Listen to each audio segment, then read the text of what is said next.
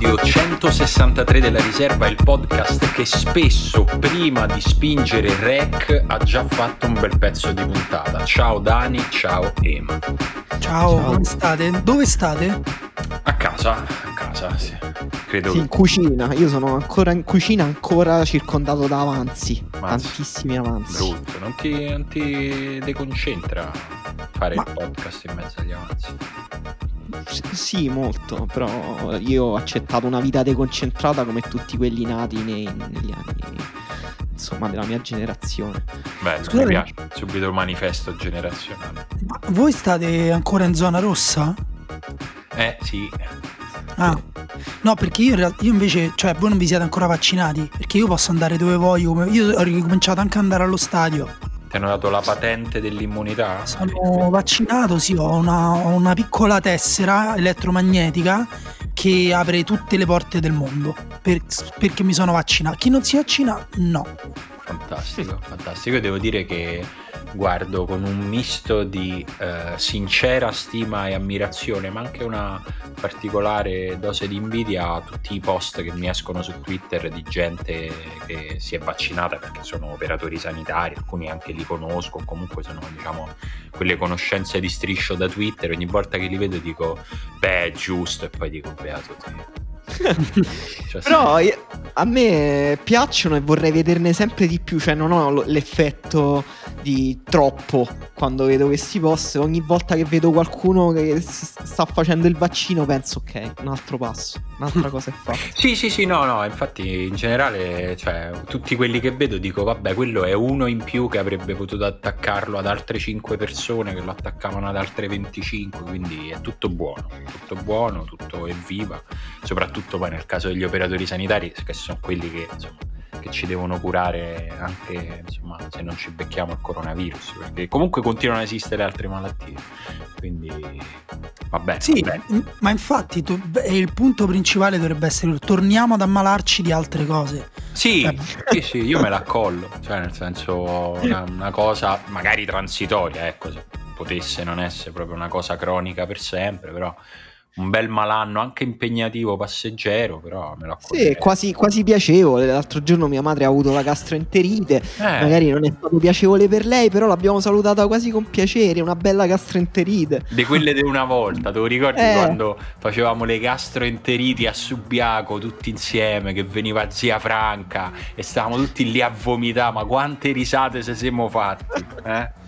No come adesso che devi stare lì che c'è paura ogni colpo di tosse forse mi devo fare il tampone una volta il vomito era solo vomito torniamo a quei bei tempi eh? Sì, tra l'altro appunto noi ancora ancora, cioè nel senso vomiti, ti chiudi in casa, aspetti di stare meglio, però ho saputo di bambini piccoli che invece pediatri o, o asili hanno costretto al tampone proprio per problemi uh, intestinali, diciamo, perché anche la diarrea può essere associata lo è, lo è. al Covid, quindi però appunto... E invece sai che Emanuele sta leggendo Paul Oster, credo, o l'hai finito Ema? Ho finito, ho finito. finito. Se la vita di Emanuele fosse un libro di Paul Oster, tipo passa tutto quest'anno, perché noi quest'anno comunque ce lo faremo ancora credo almeno fino a marzo, comunque marzo, aprile, forse pure maggio, con quarantene, insomma, attenzioni, sì, eccetera, eccetera. E l'estate pure stai un po' tiratino, vedi la... Fai settembre. La Fai settembre. Esatto, Emanuele me lo immagino in spiaggia, vede la pischella carina, dice ma avvicino a un metro e mezzo, mi avvicino di più, sa così. Poi si vaccina, tipo fai conto, boh, dicembre eh, 2021 se va bene, e esce dal posto dove si è vaccinato, va sotto una macchina e ci mette tipo un minuto a morire. In quel minuto Emanuele penserà che sfiga proprio oggi non poteva succedere tipo un anno fa oppure tra un altro anno. Però quella coincidenza determinerà la vita di Emanuele Arturo e passerà alla storia per questa cosa qua. Sì, dovresti scrivere, dovresti diventare uno scrittore parodico tipo Lost. lo sai che, lo sai che questi giorni, questi giorni che è iniziata, diciamo, anche la, un po', anche giustamente, la, la narrazione positiva, no? Insieme insieme all'inizio delle varie campagne vaccinali nei vari paesi, ho pensato anche al prossimo filone che ci sarà fra qualche mese, fra un pochino secondo me, perché aumenteranno le probabilità aumentando il numero dei vaccinati, che sarà esattamente questo, che sarà un po' come il filone eh, di quelli che morti il giorno dopo che sono andati in pensione. eh, che, che, sarà... I poli- poliziotti dei film americani. Bravo, una cosa così, e sarà tutto prima. così. Aveva fatto il vaccino il giorno prima e poi è cascato con dentro il tombino aperto, cioè, cose mi immagino, ci sarà tutta una letteratura di nicchia degli sfigati post vaccino o di quelli che se lo so beccato il giorno prima dell'appuntamento per il vaccino e poi sono morti, cose così ci sarà anche tutto questo. Speriamo, esatto. tra l'altro, di non essere tra quelli. Cioè, nel senso... Non è detto, non è detto. No, Magari è detto, è detto. Un, un, libro ideale può iniziare da questa butad in puntata e poi, sempre secondo Paul Oster, no? il protagonista ha un grande podcast di successo che fa migliaia e migliaia di euro al mese e dice questa cosa e poi alla fine del libro succede. Bello, mi piace, mi piace. Eh, ma vuoi fare un gancio? Sì, eh, non lo so, io mentre leggevo Paul Oster ho pensato a come potrebbe essere la vita di Ole Gunnar Solskjaer eh, come personaggio di Paul Oster perché un po' lo sembra, no? Sembra un po' questa persona che vive un po' di coincidenze, che sembra riuscire a vivere lo zeitgeist del momento sempre in modo perfetto. E, si, sin da calciatore, perché insomma è stato un calciatore che fondamentalmente è diventato famoso per un, un, singolo gol, però tra i più assurdi della storia del calcio, quel gol in finale di Champions eh. contro Bayern Monaco in rimonta. E, e, da allenatore, secondo me, sta leggermente proseguendo questa mistica, cioè di un allenatore che non sembra avere nessuna qualità apparente. Eh, però allo stesso tempo oggi è primo in Premier League a pari merito con Liverpool, eh, proprio alla faccia nostra direi. Sì, devo dire non avrei mai immaginato che il mio prossimo problema dopo Jürgen Klopp sarebbe stato Ole Gunnar Solskjaer e invece il 2021 mi porterà, mi porterà a questo, questo tipo di, di problema da affrontare, però confido ancora che lui comunque riesca a distruggere tutto perché io continuo a pensare che non sia adatto per la panchina del Manchester United, quindi ci, ci, punto molto, ci punto molto sul fatto che comunque lui, o, o, anche che lui diventi bravissimo ma sbaglino tutti i suoi giocatori e comunque io poi posso dare la colpa a lui con una disonestà intellettuale spaventosa. Cioè, anche proprio se vedo autogol, cose terribili, dirò: Beh, è chiaro che insomma, quando non c'è Ermanico eh. No, è, è, stra- è, strano perché è la classica situazione che mette proprio in difficoltà noi commentatori. Perché siamo. Cioè, è difficile dire che il Manchester United giochi bene. Cioè, anche in questa stagione, anche solo poche settimane fa, contro il Red Bull Lipsia, per esempio, ha vissuto una bruttissima eliminazione in Champions League. Dicevamo di quanto fosse inadeguata come il suo allenatore a gestire una rosa così di talento. Poi ci ritroviamo di nuovo in quel topos del discorso in cui diciamo, eh, però la, la sua rosa è troppo più. È, è troppo talentuosa per fallire veramente. Uh, al contempo però li vediamo vincere partite al 93esimo e qualcuno comincia a dire eh, che grande mentalità ha costruito Soskier, no? ha cambiato la mente dei suoi giocatori. Ed è molto difficile capire dov'è la verità. Anche se fossimo in un racconto di Oster sarebbe così, sarebbe molto difficile. Per esempio uh, ha vinto due, altre due partite molto importanti da quando abbiamo parlato l'ultima volta Uh, e, e, ci chiedevamo se lo United uh, avrebbe potuto continuare a, insomma, a, lottare per la vittoria in Premier perché ha battuto il Wolverhampton uh, con un gol di Rashford al 93esimo, quei gol che ti fanno dire eh, questo è l'anno loro. e poi ieri ha battuto l'Aston Villa, una squadra molto in forma e una partita che se non sbaglio Daniele Manusia sì, no, ma No, no, infatti eh, sono io che vi ho chiesto, con la solita eh, leggerezza ci sputtaniamo i, i meccanismi del, eh, de, del, nostro podcast, ma è giusto così.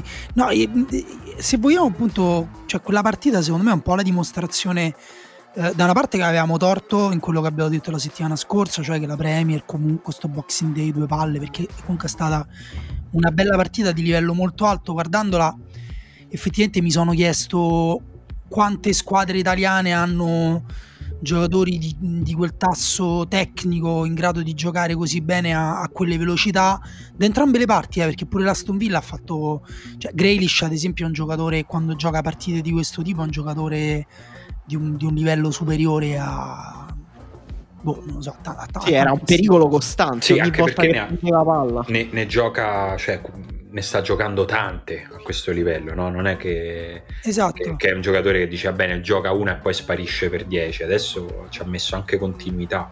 No, ma pa- paradossalmente lui, come tanti altri, quando si abbassano i ritmi, un pochino si normalizza. Uh, quando invece lui è lui che, che, rallenta i ritmi a quelle velocità, ti rendi conto di quanto è eccezionale. E, ma anche per dirti, anche il Gazzi ha fatto delle Traoré che, pe- Traoré che gioca a esterno a destra in teoria era una punta centrale e per me non, dire, guardando l'Aston Villa mi sembra sempre un po' un corpo estraneo invece pure lui ha fatto uh, alcune giocate alcuni momenti della partita eccezionali. Lo United il primo gol dello United c'è una giocata di Pogba pazzesca e, e tutto il gol in realtà pure Rashford fa una sponda eh, incredibile cioè è, mh, mm, sempre un po' casuale magari perché appunto per me la cosa su Solskjaer che dice Simone è piuttosto vera, pure la cosa che dice Emanuele che è un po' un personaggio di, di, di Paul Oster che esce e trova un biglietto della lotteria eh, vincente e inizia a chiamare 100.000 numeri per riscuotere e, e chiama tutte le sue ex. Eh, però è, mm, è, un po' fortunato, però eh, alla fine è vero che la squadra messa in campo era veramente forte, cioè c'erano tanti giocatori fortissimi, ma anche vediamo un giocatore che per me è un po' sopravvalutato per come eh, lo stanno raccontando oggi che è il, um, oddio, il centrocampista, ora c'è un vuoto di memoria. McTomini. Esatto, bravo, il nazista inglese McTomini. E, ehm, scozzese. Scozzese. Uh, peggio ancora, ancora più nazista. E, ehm, no, scherzo. E, e, lui però, per esempio, non...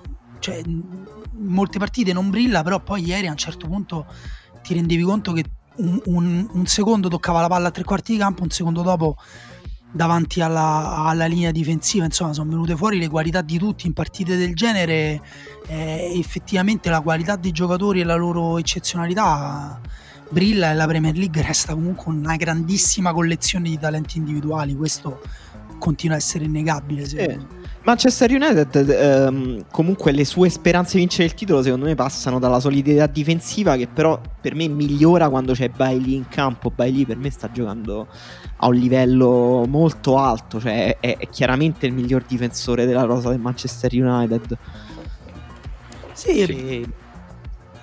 per me appunto poi difensivamente hanno, anche il gol che hanno preso appunto con l'assist di Grealish eh, per Mm, forse Douglas uh, Luiz. No, tra, la prende Traoré, però non, mm, se, ah. se, riguardi il passaggio non è chiaro se la volesse dare all'inserimento eh, di Douglas Lewis o, mm, o, direttamente a Traoré, che comunque visionario com'è la potrebbe aver voluta dare tranquillamente a Traoré, però la palla arriva sul piede di Douglas Lewis che non la prende. E, mh, però se guardi lì non è che difendono bene, eh, ma anche il Tottenham, perché anche qui è tornato a vincere Tottenham, anche qui una partita secondo me migliore delle ultime che abbiamo visto, Tottenham Leeds. Il Tottenham l'ha giocata meglio, pressando alto il Leeds, facendo il primo gol grazie alla pressione alta, il secondo gol grazie alla pressione alta. Cioè, eh, alla fine ha pagato, quindi avere un atteggiamento più aggressivo da parte del Tottenham e non chiudersi al limite della propria area come ha fatto in alcune fasi, nell'ultima fase insomma, di questa stagione, eh, premia alla fine la squadra di Mourinho e vediamo se Mourinho eh, sarà felice oppure contrario tornerà a, a rimetterli davanti al limite dell'area. Però anche quella partita là è stata una partita eh, eccellente per le qualità tecniche fisiche dei giocatori. Però poi anche qui il Tottenham è una squadra che difende bene. Secondo me quando si mette al limite dell'area no. Quando difende nella, al limite dell'area avversaria sì anche contro una squadra preparata come il Leeds.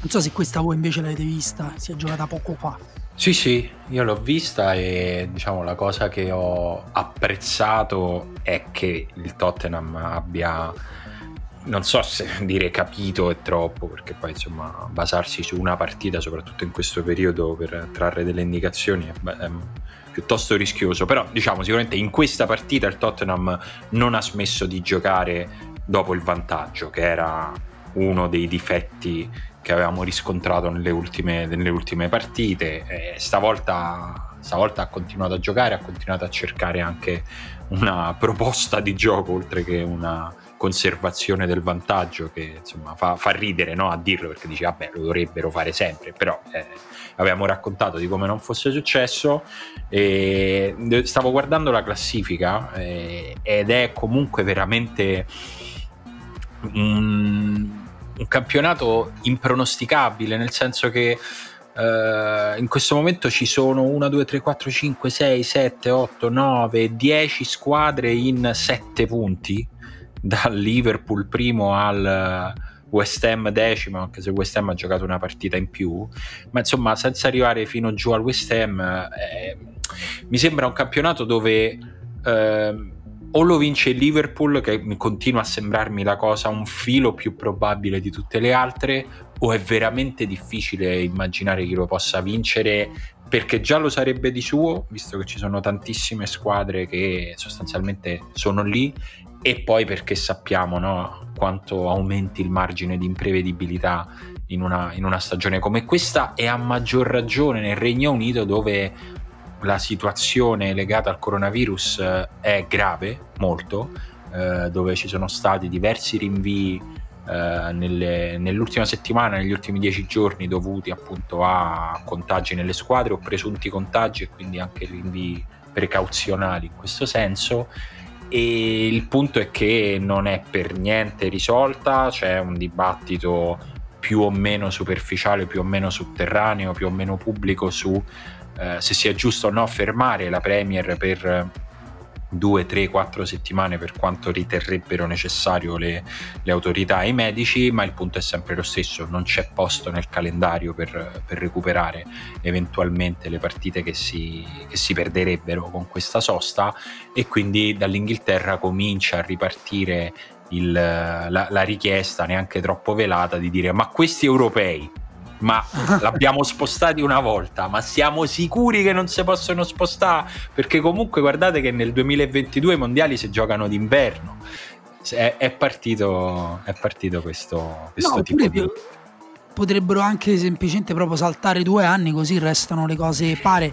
C'è una cosa di questa stagione di cui tra un po' dovremo iniziare a parlare, cioè del fatto che è vero che adesso vivono un momento peggiore ehm, di, di quest'anno della crisi sanitaria, però magari in primavera, se le cose migliorano e ricominciano a riaprire gli stadi, magari anche a più di 1000-2000 persone, eh, quello secondo me è una cosa che potenzialmente può cambiare tutto l'ultimo tratto finale anche, della, anche. stagione. Eh, lì, lì, come qui, eh, però soprattutto lì perché appunto abbiamo visto eh, cioè come appunto i risultati possano variare rispetto a, alla norma e, e quindi bisognerebbe un po' vedere come arrivano a quella fase finale, quali squadre avranno le partite decisive in casa, magari in quel momento lì mh, mm, sarà avvantaggiata anche una squadra per, per ragioni di, di, di, calendario, insomma, se le cose vanno come in teoria potrebbero e dovrebbero andare, speriamo.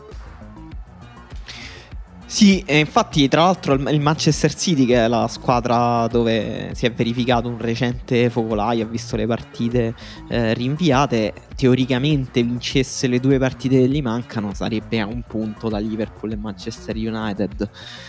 Sì, sì, sì, sarebbe, sarebbe lì e comunque sarebbe tre punti sopra il Tottenham, il Leicester l'Everton, cioè veramente è un, è un grande mucchio che insomma anche la Premier che comunque ci ha abituato bene perché è meno raro rispetto alla Serie A no? che a questo punto della stagione in Premier ci sia questa grande incertezza.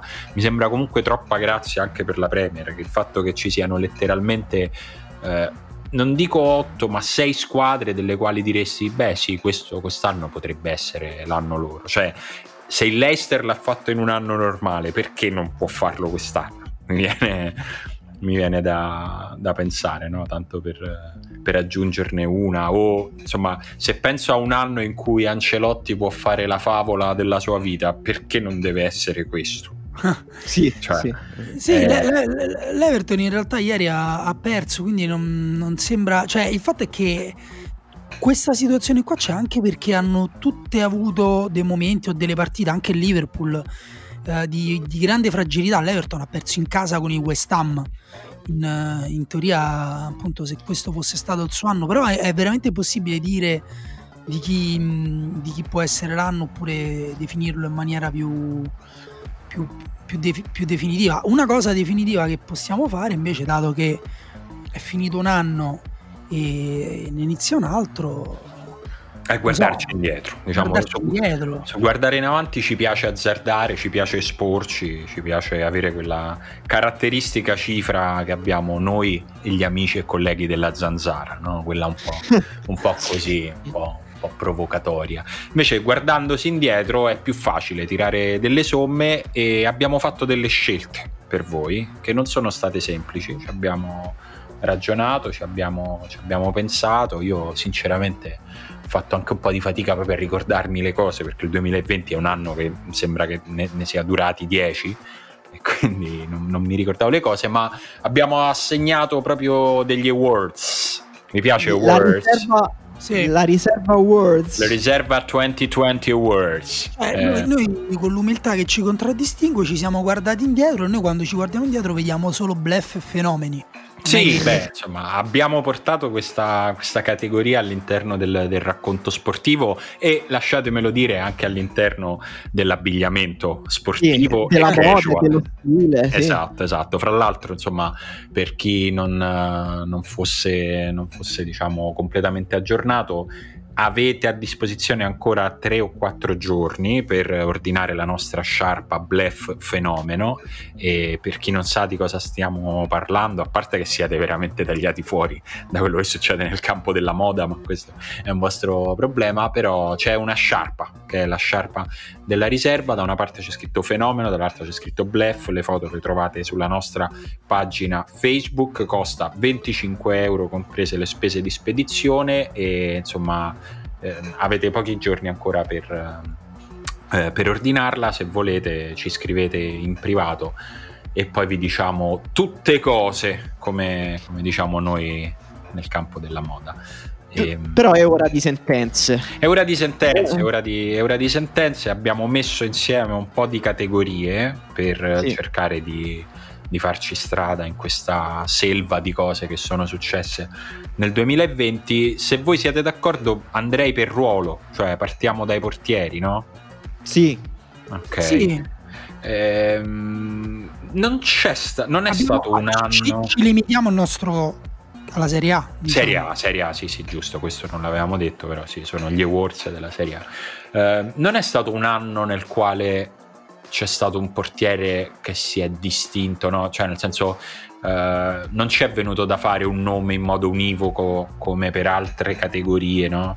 Cioè, ci sono stati diversi bravi portieri che si sono distinti, ma nessuno nettamente migliore degli altri. Non so se avete avuto questa impressione, credo di sì. A me mi è sembrato un ottimo anno per i portieri. Sì. Uh, nel senso, il livello medio è stato tutto molto alto. A parte qualche caso, davvero non, non, mi viene in mente. Non mi vengono in mente tante squadre che hanno un problema col portiere. Uh, giusto, forse un po' la Lazio ha cambiato il portiere, la Roma si è dovuta rifugiare in Mirante, il Bologna ha qualche problema. Però quasi tutte le squadre di Serie A hanno espresso grandi portieri.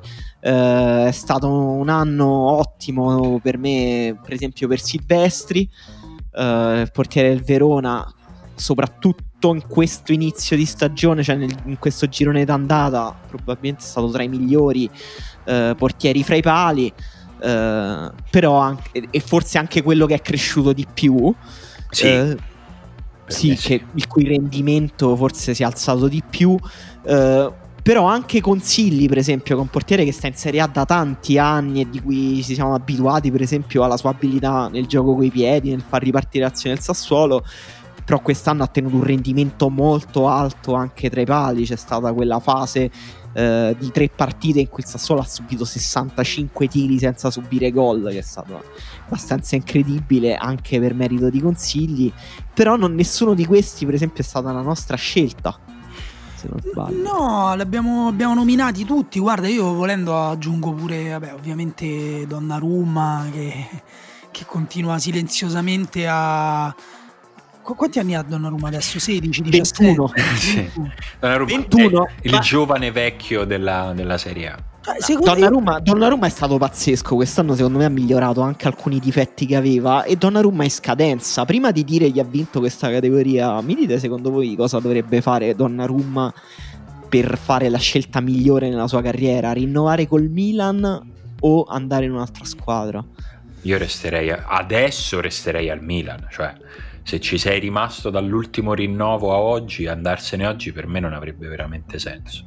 Ma io invece and- vincerei il campionato e andrei all'estero, perché comunque cioè, stiamo parlando di uno qui, cioè ha 21 anni, gli hanno già tirato le banconote finte in porta, gliele tireranno ogni volta che c'è uh, un discorso sul, sul, rinnovo da fare perché il suo agente eh, come dire, fa i suoi interessi. Vabbè, ma rinnova gli stessi, cioè se quest'anno il Milan vince lo scudetto e Donnarumma rinnova a 6 milioni all'anno, qual è il tifoso che rompe le palle a Donnarumma?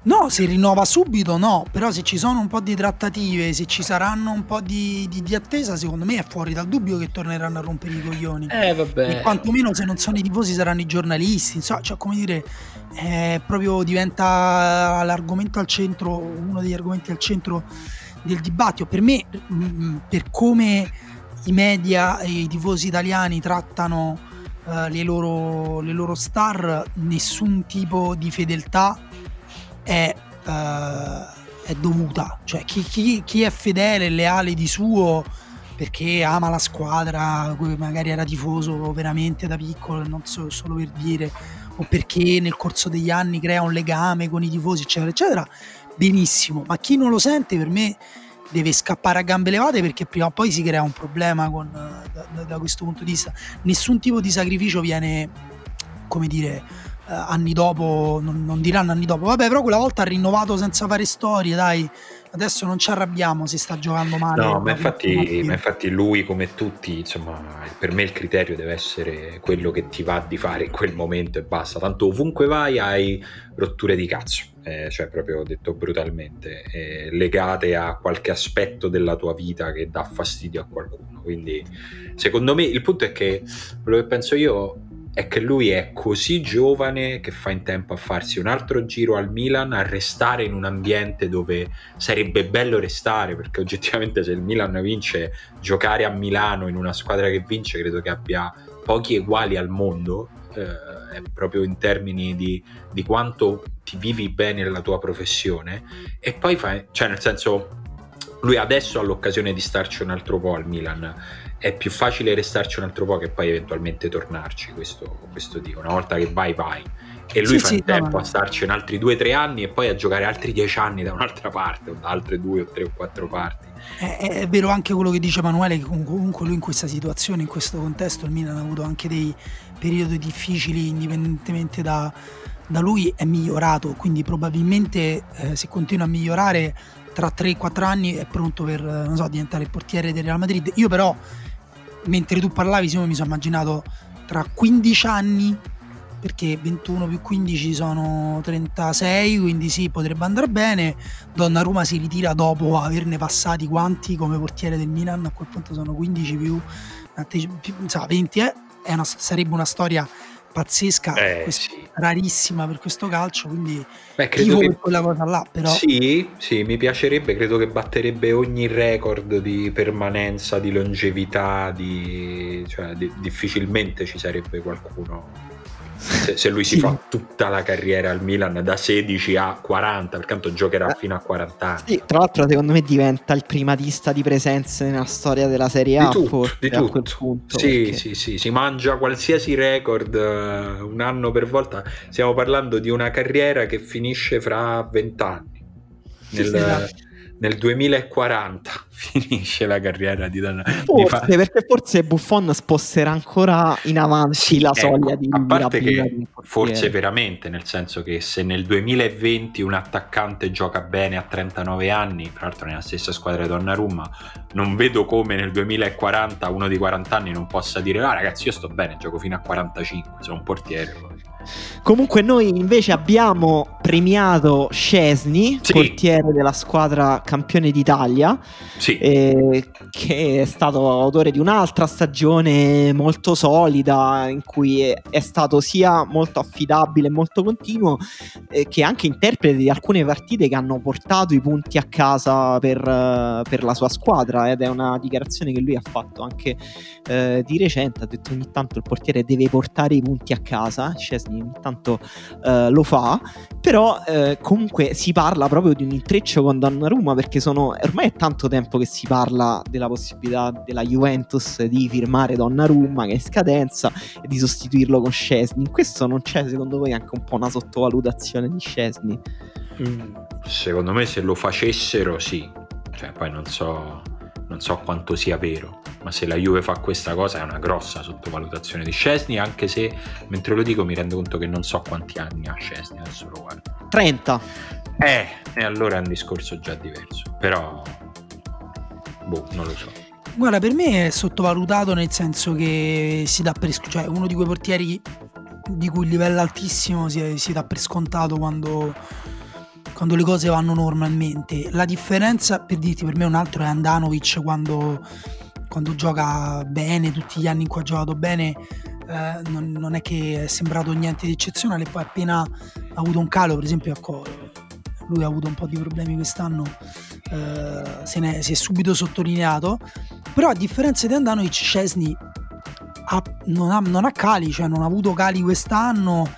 Io fatico a ricordarmi i momenti in cui Scesni è sembrato non, non, pronto, sembra proprio una persona pronta, sembra sempre sì. pronto alla, alla, cosa in cui è, magari è meno spettacolare di altri portieri, però secondo me è tra i 5 o 6 portieri più forti al mondo, insomma. Sì, sì, sono d'accordo, solidità sì. mentale spaventosa, proprio controllo dell'emotività totale e tra l'altro è rimasto in momenti diversi, ma il punto fermo di una difesa della Juve che li ha persi i suoi punti fermi, no? Eh, in cui di fatto ha fatto a meno, parlando del 2020, ha fatto quasi sempre a meno di Chiellini, ha dovuto fare a meno a momenti alterni di, di Bonucci, di Delict, eh, lui c'è stato sempre, tranne quando per so, motivi contrattuali ha dovuto giocare Buffon perché se no non fa il record. E, e Scesni è, è, stato que- quello che c'è stato sempre, c'è stato sempre una continuità di rendimento importante. Me- secondo me, insomma, la sua stagione e quella di Donnarumma sono paragonabili a livello alto, però uno ha vinto lo scudetto e quindi ci sta. Che che Ma passiamo alla, alla, seconda categoria perché se siamo... non finiamo più. Sì, sì perché ne abbiamo altre 700. Sì, abbiamo molte categorie, non pensate che, che, ce la caviamo con i ruoli, abbiamo fatto un numero di categorie tale da poter premiare tutti i giocatori che volevamo premiare. Questo... Esatto, tutti, tutti, i giocatori della Serie A.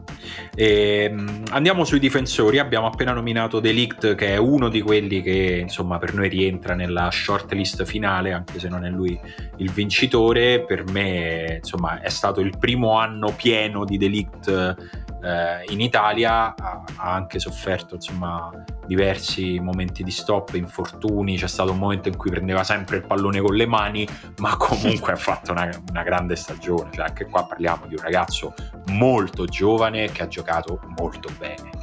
No, esatto, poi proprio nel 2020 lui è salito tantissimo di livello e ecco, se, dove, se avessimo dovuto premiare proprio il difensore difensore e, e ci rientrano altri giocatori come Bastoni, Kier, Koulibaly, eh, però Smalling, però per premiare proprio il difensore difensore forse sarebbe stato lui.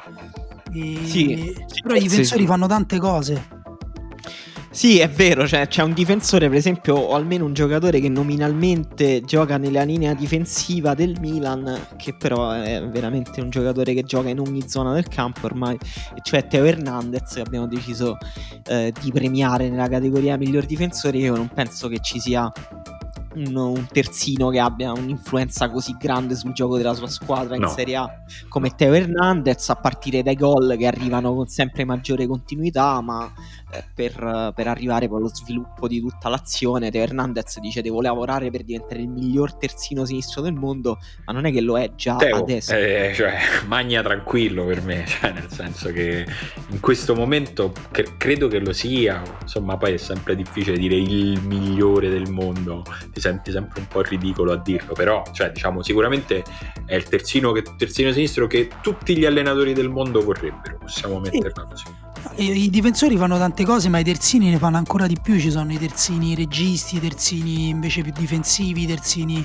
che impostano restando vicini ai centrali, quelli come lui invece che portano palla, Kimi che è prende un esterno d'attacco aggiunto. Però tra l'altro per me eh, c'è una verità che eh, è, è, amara, però è, è, così per me, cioè per, per quello che, che, ho visto io, quando un terzino è offensivo e diciamo è cresciuto con delle lacune difensive, per me non, quelle non si, non si sistemano in nessun modo nel corso degli anni. È vero pure che lui non mi... cioè molti dicono, eh, però difensivamente, però a me non mi pare che lui abbia queste enormi lacune difensive. No, no, so sono d'accordo, cioè, secondo me ha, è anche per quello che ha senso premiarlo come miglior difensore, perché non è che uno che si dimentica di essere un difensore per poi eccellere da, da centrocampo in su, è un giocatore che concorre eh, attivamente alla, alla, difesa della sua squadra e poi è eccellente, cioè non è, non è, un difensore eccellente, è un buon difensore e poi è eccellente in tutto il resto, il che lo rende sì, un giocatore è... super. No, poi è chiaro, è chiaro, è un terzino contemporaneo, cioè non stiamo parlando di Maldini che gioca terzino sinistro, ovviamente quando fa la diagonale non fa la sbavatura, però tutti diciamo i terzini possono vivere il momento in cui l'attaccante lo salta. Sì, sì, eh, ma non, non, non parliamo... non devono rimanere nella memoria quei, quei, momenti là. Se guardiamo Alfonso Davis, che forse insieme a Teo Hernandez è il miglior terzino sinistro al mondo, almeno tra quelli giovani e molto offensivi, anche Alfonso Davis difensivamente ha delle sbavature, però insomma, quello che ti dà gli... complessivamente. Gli errori li fanno tutti, questo vale pure per Cesare, vale pure per, per, i portieri. Gli errori li fanno tutti, un momento di difficoltà o un giocatore superiore uh, in quel momento lo trovano tutti, però un terzino per me che ha delle lacune difensive è un terzino che viene costantemente esposto, che ne so, sul colpo di testa sul secondo palo. Uh, tipo Mario Rui. Sì, non, non, non, lo so, quello che vuoi. Oppure a, al contrario, guarda, poi tra l'altro l'unico terzino veramente forte in fase difensiva che mi viene in mente è Juan Bissaka, che tra l'altro mh, è stato adattato mh, perché era un esterno alto, eh, però pure lui ogni tanto fa passare la palla, il cross di Grealish dell'altro giorno gli passa vicino perché lui non è abbastanza aggressivo in copertura, cioè nel senso non è che è impossibile essere perfetti. Eh, e, sì. e, per me Teo Hernandez non è un terzino che dice vabbè ma quello difensivamente scarso attacchiamo dalla sua parte, anzi per quanto è offensivo lui costringe a giocare meno bene anche i giocatori offensivi che giocano dal suo lato. Esatto, esatto, cioè, un giocatore così in questo momento così totalizzante sulla sua fascia che veramente ti fa venire voglia di andare da un'altra parte, proprio di girare all'arco, non ce lo facciamo arrivare il pallone qua, cioè, proprio eh, sì, banalmente. Devono, devono, correre all'indietro, allontanarsi dalla porta. Eh, cioè. sì, un po', un po' strano. Proseguiamo con i centrocampisti, altra categoria che insomma. Su questa abbiamo litigato un po'. Su questa, su questa più che altro perché ogni minuto ci veniva, cioè pensavamo di aver fatto e poi ci veniva in mente un altro. Cioè diciamo, vabbè, lui, ah cazzo, lui. Eh, non, è, non è stato facile perché è stato un anno nel quale, tra l'altro, anche abbastanza a sorpresa rispetto a quello che credo gli stessi protagonisti si sarebbero aspettati dal loro 2020, è stato un anno straordinario per giocatori come uh, Cialanoglu, che cioè, nel eh. senso, è letteralmente un altro giocatore rispetto al 2019, ma forse ancora di più l'esplosione più incredibile ce l'ha avuta Luis Alberto, che è, che è diventato un, un suggeritore geniale, cioè non, non, mi viene in mente un'altra, un'altra, parola e con una continuità di rendimento abbastanza incredibile. No? Sì, sì, guarda, su Luis Alberto e Gomez, eh, cioè vale lo stesso discorso per me che vale per Gomez, che tra l'altro si sono contesi l'altro anno appunto la palma dei, dei migliori assist, cioè del maggior numero di assist vale lo stesso discorso perché sono due trequartisti che però fanno proprio i centrocampisti, cioè proprio cosa ti aspetti da un centrocampista che guidi la squadra, che, che, che ne decide il ritmo, la direzione degli attacchi.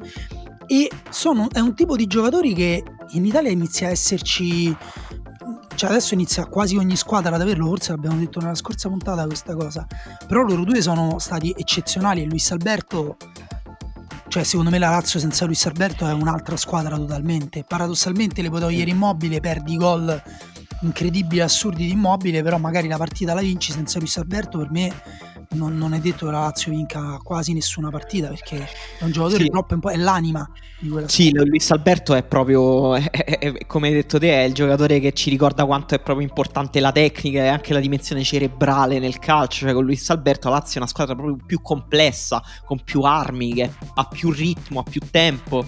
Ehm, appunto Cialanoglu eh, ha dei numeri incredibili, è, è, il giocatore del 2020 eh, che ha più passaggi chiave e assist dopo De Bruyne in Europa nei cinque maggiori campionati europei.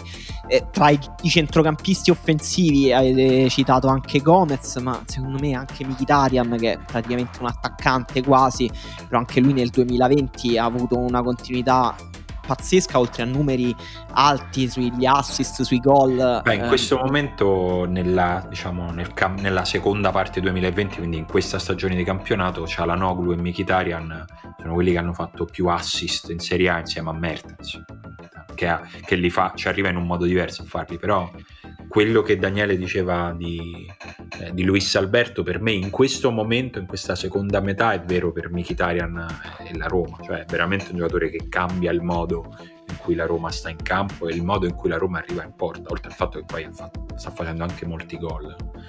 Eh, e anche nel suo caso, esattamente come per Cialanoglu e Luis Alberto, è abbastanza sorprendente no? il rendimento che ha avuto se pensiamo che un anno fa Mkhitaryan era un, principalmente uno che era stato scartato dall'Arsenal che aveva detto prendetevelo anche gratis sì, infatti è pure una, una bella sorpresa, P- però, però, non ha vinto lui.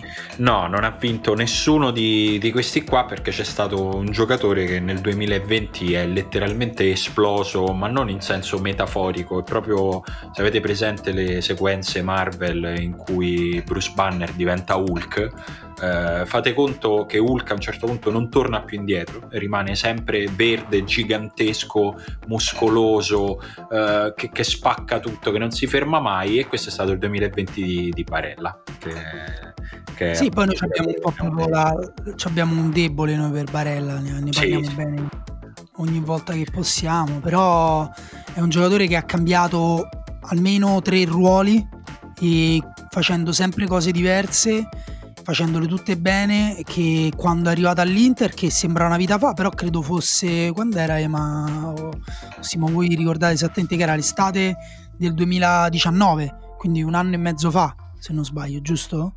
scusa sì, sì. no del 2018 forse quindi sono due anni e mezzo fa. Comunque, quando è arrivato. Ah, sì, 2019, 2019. 2019. Eh, allora, quando è arrivato, uh, si diceva che doveva salire di livello perché l'Inter comunque era una squadra e lui al Cagliari faceva, faceva tantissime cose, faceva tutto, era uh, l'unica fonte creativa del Cagliari. E, e, si diceva si adatterà in un contesto. Eh, non solo si è adattato, ma è riuscito a cambiare se stesso, a cambiare il contesto intorno, intorno a lui. Adesso io ho l'impressione che Conte non, non, non, lo stia valorizzando proprio al meglio, però mh, continua, lui continua a riempire la partita di cose pregevoli, appena trova l'occasione fa vedere che ha una classe, sembra un giocatore destinato a cose grandi, diciamo. Sì, sì, diciamo che se per sceglierlo come miglior centrocampista abbiamo dovuto un po' forzarci, nel senso che quello che abbiamo detto sugli altri rende l'idea di quanto ci siano piaciute le stagioni anche degli altri centrocampisti. Non c'è dubbio invece sul fatto che Barella sia stato il miglior centrocampista italiano nel 2020. Su questo è molto più facile fare una scelta, ecco. Sì, ah, rispetto a quelli che abbiamo citato, è anche un giocatore forse che fa più cose in generale, cioè come dice Daniele, un giocatore che riempie la sua partita di cose, che contribuisce anche tantissimo alla fase difensiva dell'Inter, che copre porzioni di campo enormi, almeno rispetto appunto a Cialanoglu, eh, Mkhitaryan, che sono giocatori appunto più eh, diciamo concentrati sulla fase offensiva. Barella veramente deve fare tutto nel centrocampo dell'Inter, che spesso è anche uno spazio svuotato e lui con la sua corsa e il suo dinamismo lo deve riempire sempre.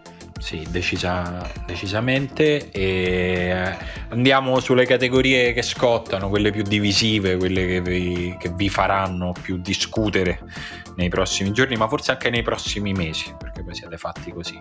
E, ehm, il miglior attaccante. È stato un anno nel quale ci sono stati almeno 4-5 grandissimi attaccanti proprio nel senso di persone molto brave a fare moltissimi gol non so stavo cercando di dirlo nel modo più eh, elementare possibile e, e questo lo ha reso, ha reso, questa scelta una delle più, delle più difficili perché eh, il 2020 di immobile è abbastanza autoevidente cioè è, è difficile aggiungerci qualcosa ai numeri di immobile no? non so ma, ma anche alla qualità di quello che ha fatto sì, Immobile. Stavo, stavo controllando della, una statistica su Immobile, eh, cioè sul dato dei suoi gol in Serie A in generale. E Immobile è diventato oggi è 29esimo nella classifica dei migliori marcatori della storia della Serie A, il secondo migliore in attività dopo Quagliarella, che però è sette anni più vecchio di Immobile, e Immobile soprattutto ha una media gol altissima, eh, cioè gli unici ad avere una media gol migliore della sua in Serie A tra quelli che hanno fatto più gol sono Nordal e un altro attaccante ungherese degli anni 40 non, di cui non ricordo neanche il nome, però Immobile ha una media di 0,61 gol a partita, pazzesco. Eh. Sì, ma è, è, questo pure è un'altra, è un'altra storia della Serie A perché quando lui è arrivato non, non erano in molti a, scommettere su di lui perché veniva dalle, dal, dal, dal, mezzo fallimento del Borussia e, mm, e del Siviglia. È proprio di quei giocatori che vengono un po', ricevono un po' le sti- le, la, mm, come dire, la, l'anatema una volta che falliscono in un contesto ampio. Cioè, mi, mi, mi, viene in mente anche Iago Aspas che adesso in questo momento è al vertice della classifica gol e anche di quella assist nella Liga, che è un giocatore incredibile, però il fallimento che ha vissuto a Liverpool quando era molto giovane alla fine eh, non, non, gli ha fatto forse avere il riconoscimento che meritava. Immobile sicuramente di più perché è un giocatore che gioca in Champions League, però quando se ne parla nel discorso eh, comune è difficile che viene citato tra i migliori attaccanti al mondo, però i suoi numeri dicono questo. Sì, sì, un po' per quella cosa là, un po' anche per il tipo di giocatore che è, cioè eh, uno che si rivi- rivitalizza negli ultimi metri, che non... Forse credo che ci sia un po' anche un pregiudizio inverso rispetto al solito. Sai, i giocatori che dribblano troppo di solito vengono, vabbè, ma quello dribbla e basta, fa tutte cose inutili. Lui fa solo cose utili. Cioè, lui, per esempio, non, cioè, sicuramente qualche dribbling lo farà, però mh, fatico a, a immaginarlo come giocatore, a definirlo un giocatore che dribbla proprio perché lui riempie le, le, le, il suo tempo mentale di, proprio di movimenti, dove andare, dove e poi arriva quasi sempre in posizioni in cui non ha bisogno di dribblare, non ha bisogno di, di fare magari la grande giocata e quando fa la grande giocata è perché è sempre finalizzata al gol, sempre pensata in anticipo con genialità. Però, eh, appunto, ripeto, per me è un giocatore molto essenziale. Poi alla fine, quando si parla di grandi attaccanti, forse mh, ci lasciamo prendere un pochino da, da, dagli attaccanti che insomma abbelliscono il loro gioco di cose anche un po' inutili. Mi viene da pensare questo un po' più artistici magari. Beh, sicuro noi non l'abbiamo premiato, premiato come il migliore attaccante di questo. No, Vabbè, non l'abbiamo no. premiato perché cioè, allora, c'erano, chi, chi, chi, altro c'era? No, beh, cioè, dobbiamo, allora, Ibrahimovic, ah. vabbè, lo citiamo, Lukaku eh, ha avuto una stagione pazzesca, anche piena di dramma, se consideriamo la sua esperienza sia in Europa League che in Champions League. Che la rende solo divertente, la rende solo più sì. divertente. Sì, e Belotti che insomma ha avuto un grande 2020 secondo me, cioè un 2020 in cui forse ha toccato un livello di gioco che non, mol- non in molti si aspettavano da lui a questo punto della carriera. Uh, e poi c'è stato un giocatore che si chiama Cristiano Ronaldo che ha fatto più gol di tutti questi che abbiamo citato nel 2020 e non solo perché tira bene i calci di rigore perché quelli li tirano anche Immobile, Lukaku, Pelotti eccetera. Sì sì diciamo che è, è, nella difficoltà, secondo me, è, è, anche giusto lasciarsi guidare un po' dai numeri, cioè nel senso tanto qui abbiamo fatto tutti i nomi per i quali la qualità è, in questo 2020 è indiscussa, cioè nessuno può mettere in dubbio eh, o questionare qualcosa sulla qualità eh, di quello che hanno fatto questi giocatori e quindi siamo andati anche sulla quantità e che comunque per me comincia a non essere una cosa scontata. Cioè Ronaldo è entrato in una fase della carriera nel quale ogni anno a inizio anno è lecito chiedersi anche quest'anno farà così tanto? E intanto nel 2020 la risposta è sì.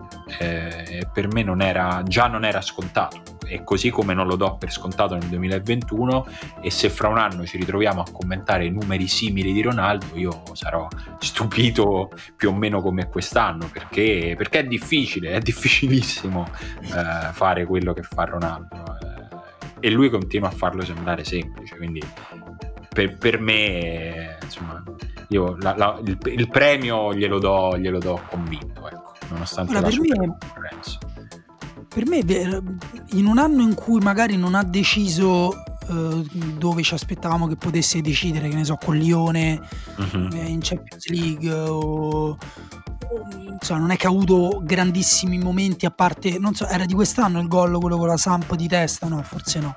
Credo no, che era 2019. Ah, ok, è, è, una di quelle cose difficili, cioè non so già più quando è successo. Eh, comunque insomma, non, ha, non, ha, avuto momenti in cui dice ah, ecco, ecco la volontà di potenza di Ronaldo, no? che è come poi noi lo, mm, lo definiamo, no? un giocatore che quando decide di, di mettere l'impronta la mette. Uh, però si è visto e eh, in ogni partita, questo veramente in ogni partita, quanto sia forte, ehm, quanto sia semplicemente un pericolo vagante, poi gioca anche spesso lontano dalla porta, parte e dici ma, ma, ma dove va? E invece no, o, o, quando carica il tiro da 35 metri e lui tira tantissimo, a volte... Eh, Ci tira troppo, però sì, a volte lo troppo, può permettere. Però, è, sempre peri- è quasi sempre pericoloso. Sì. Poi e... c'è stato secondo me il periodo iniziale di questa stagione in cui la Juventus era un po' in difficoltà e lui l'ha tenuta invece ad alti livelli, penso alla partita con Lione, no scusate, Lione era già l'anno scorso, però la partita con la Roma per esempio... No, l'andata, l'andata, l'andata era quest'anno, eh? L'andata dei Lioni, sia l'andata che il ritorno erano 2020 in realtà. Sì, no, no, no, 2020 sì, era, mh, mm, era la fine dell'anno scorso dove comunque lui ha fatto una doppietta, ma anche quest'anno con Pirlo, appunto la partita con la Roma, la Juventus comunque ha subito un po' gli avversari, era una partita che forse non meritava di pareggiare e l'ha pareggiata grazie a una doppietta di Ronaldo. Sì, aggiungo uh, che si è vista come spesso succede poi con questo tipo di giocatori anche per sottrazione, no? l'importanza di Ronaldo eh, nelle partite che Ronaldo Ronaldo ha saltato per, perché era positivo al Covid, eh, si è eh, visto eh sì. quanto la Juve si sia persa per strada sì. dei, dei punti importanti e persi in un modo con partite simili a quelle che poi Ronaldo ti fa vincere con i suoi gol. Eh. Cioè. Contro, contro, lo Spezia il primo novembre eh, Ronaldo rientrava dal Covid, però era ancora in panchina. La Juventus fino all'ora di gioco era 1-1, poi è entrato Cristiano Ronaldo e ha fatto due gol. La Juventus ha vinto eh, 4-1. Esatto, e senza strafari, ripeto, il, sembra quasi che si stia tenendo per un momento importante che, che debba arrivare, chissà se, se, arriverà.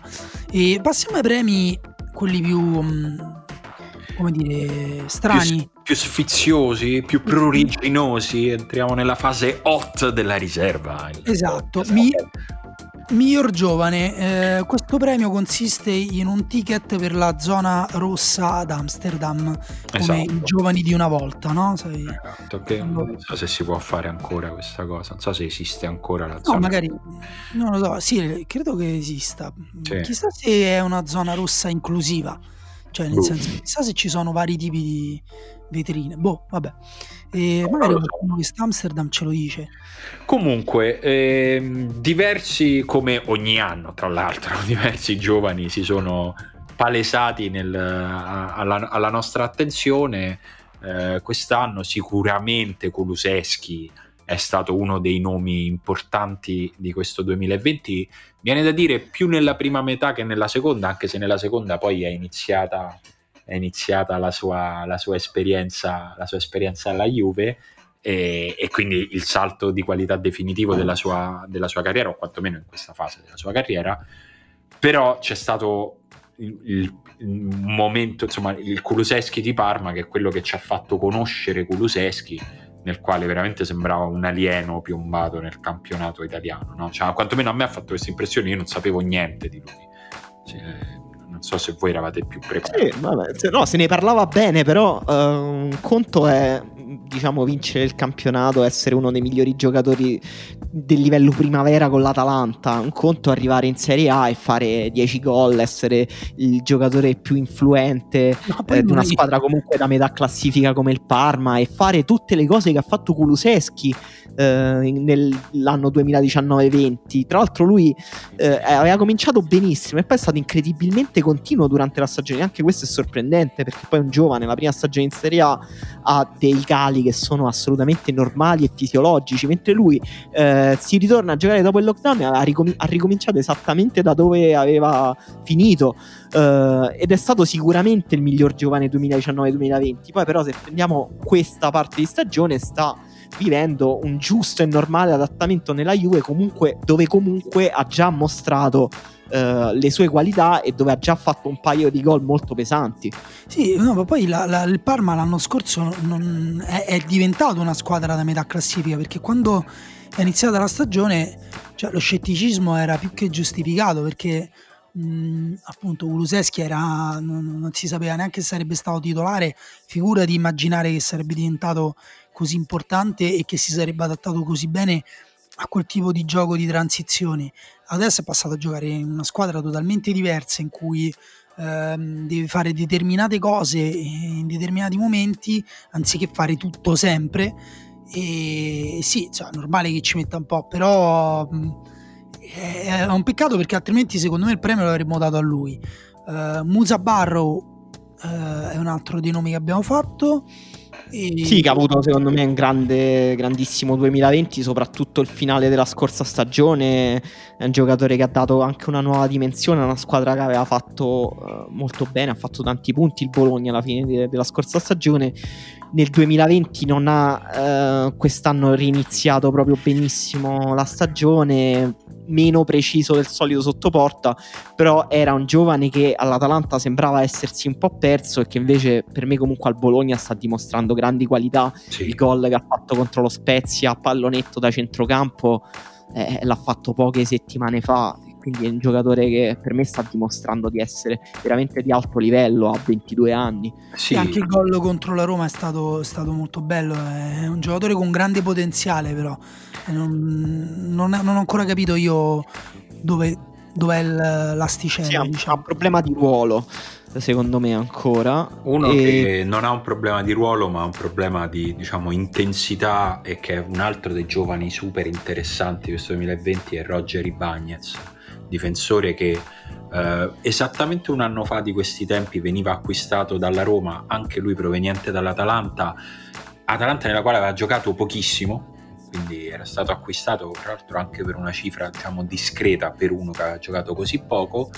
Eh, la prima parte di 2020 ha confermato il suo status un po' di oggetto misterioso la seconda parte invece ci ha fatto vedere un giocatore molto interessante, molto intenso, un marcatore molto aggressivo, troppo aggressivo, è evidentemente un giocatore che deve, che deve sgrezzarsi, che deve trovare quell'equilibrio che è spesso la, la, cosa più difficile da trovare per un difensore, no? cioè il punto di, di equilibrio fra, fra l'irruenza e la cura del dettaglio nell'intervento difensivo, però sembra già molto molto sicuramente dominante fisicamente, eh, deve migliorare nei tempi di lettura, però anche, mi sembra già che abbia una buona, una buona intelligenza tattica, è un giocatore molto interessante secondo me. Sì, è un giocatore che per me ha, ha, sempre bisogno di essere concentrato al massimo per non incorrere in, in errori gravi, entrate fuori tempo. Eh, però ha mostrato un talento difensivo secondo me di alto livello, l'ha mostrato secondo me in partite difficili contro giocatori difficili. Per me per esempio fece una grande partita contro Ibrahimovic a San Siro quest'anno. È un giocatore quindi ancora discontinuo perché mh, non è solo giovane perché comunque a 22 anni non è proprio giovanissimissimo, eh, però ha poca esperienza. È di cioè, fatto il suo primo poche... anno in Serie A, il 2020. Esatto esatto. No, poi per me e... la Serie A ci sono pochi giovani che giocano con grande continuità perché mh, anche questo va, va, detto, c'è un campionato difficile proprio per, per, la continuità che ti richiede perché appena sbagli o sbavi in una partita la, le persone se lo segnano e se lo ricordano. Mi viene in mente Calulu che eh, sta giocando molto bene con il Milan, però eh, il fatto che il Milan abbia preso dei gol quando lui era in campo e magari l'attaccante che passava dalla sua parte e tra l'altro secondo me solo in un caso eh, c'è una sua parzialissima eh, responsabilità, le persone poi se lo ricordano non se lo dimenticano.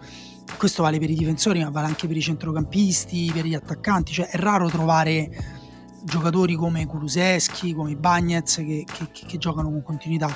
Mi vengono in mente forse Damsgaard eh, e forse Ivan Ilic quest'anno, però non um, Valukiewicz, un altro giovane, Lovato, pure il Verona, insomma ce n'ha parecchi, però non, mm, è, è, molto molto difficile arrivare ad alto livello da giovani in Serie A. E noi per questo abbiamo premiato, premiato uno che io prima che ne parlassimo tra di noi manco sapevo che era giovane per esempio. È vero, lo sai che sono d'accordo, eh? abbiamo dato il premio per il miglior giovane a Ele- Alexis Selemekers che mm, sì, anche per me poteva in, in uh, poteva avere fra i 20 e i 25 anni nella mia... Eh, perché gioca come uno che ne ha 30 fondamentalmente. Forse sì. Eh, eh, devo dire, per me è stato uno dei giocatori che mi ha più sorpreso. Io l'ho visto la prima volta che l'ho visto l'anno scorso contro la Roma in una delle prime partite post lockdown. Avevo pensato proprio che non era un giocatore a livello del Milan perché effettivamente se gli vedi toccare la palla, anche le sue doti non solo tecniche ma anche atletiche, non, eh, fisiche, almeno sullo spunto, la reattività, non sembra un giocatore di alto livello, poi però invece si è rivelato un giocatore che sa fare più o meno tutto, che ha un'intelligenza tattica incredibile e che ha una resistenza anche fisica impressionante ed è un po' l'ago della bilancia di una squadra eh, piena di giovani, perché è vero che in Serie A non ci stanno tanti giovani che giocano con continuità, il Milan però ne ha tanti. Eh, Sale Makers per me è un po' mh, mm, sì, uno dei simboli di questa annata del Milan in cui tutto è andato bene e anche un giocatore che non sembrava avere grandi qualità Uh, un grande talento, no, sembrava, invece benissimo. Sembrava avere qualità diverse soprattutto, no? Uno si immaginava un trequartista di quel poco che ho visto, un trequartista elettrico, driblomane, invece come dici te è un, giocatore di sistema. E poi anche qui dov'è, dov'è il limite?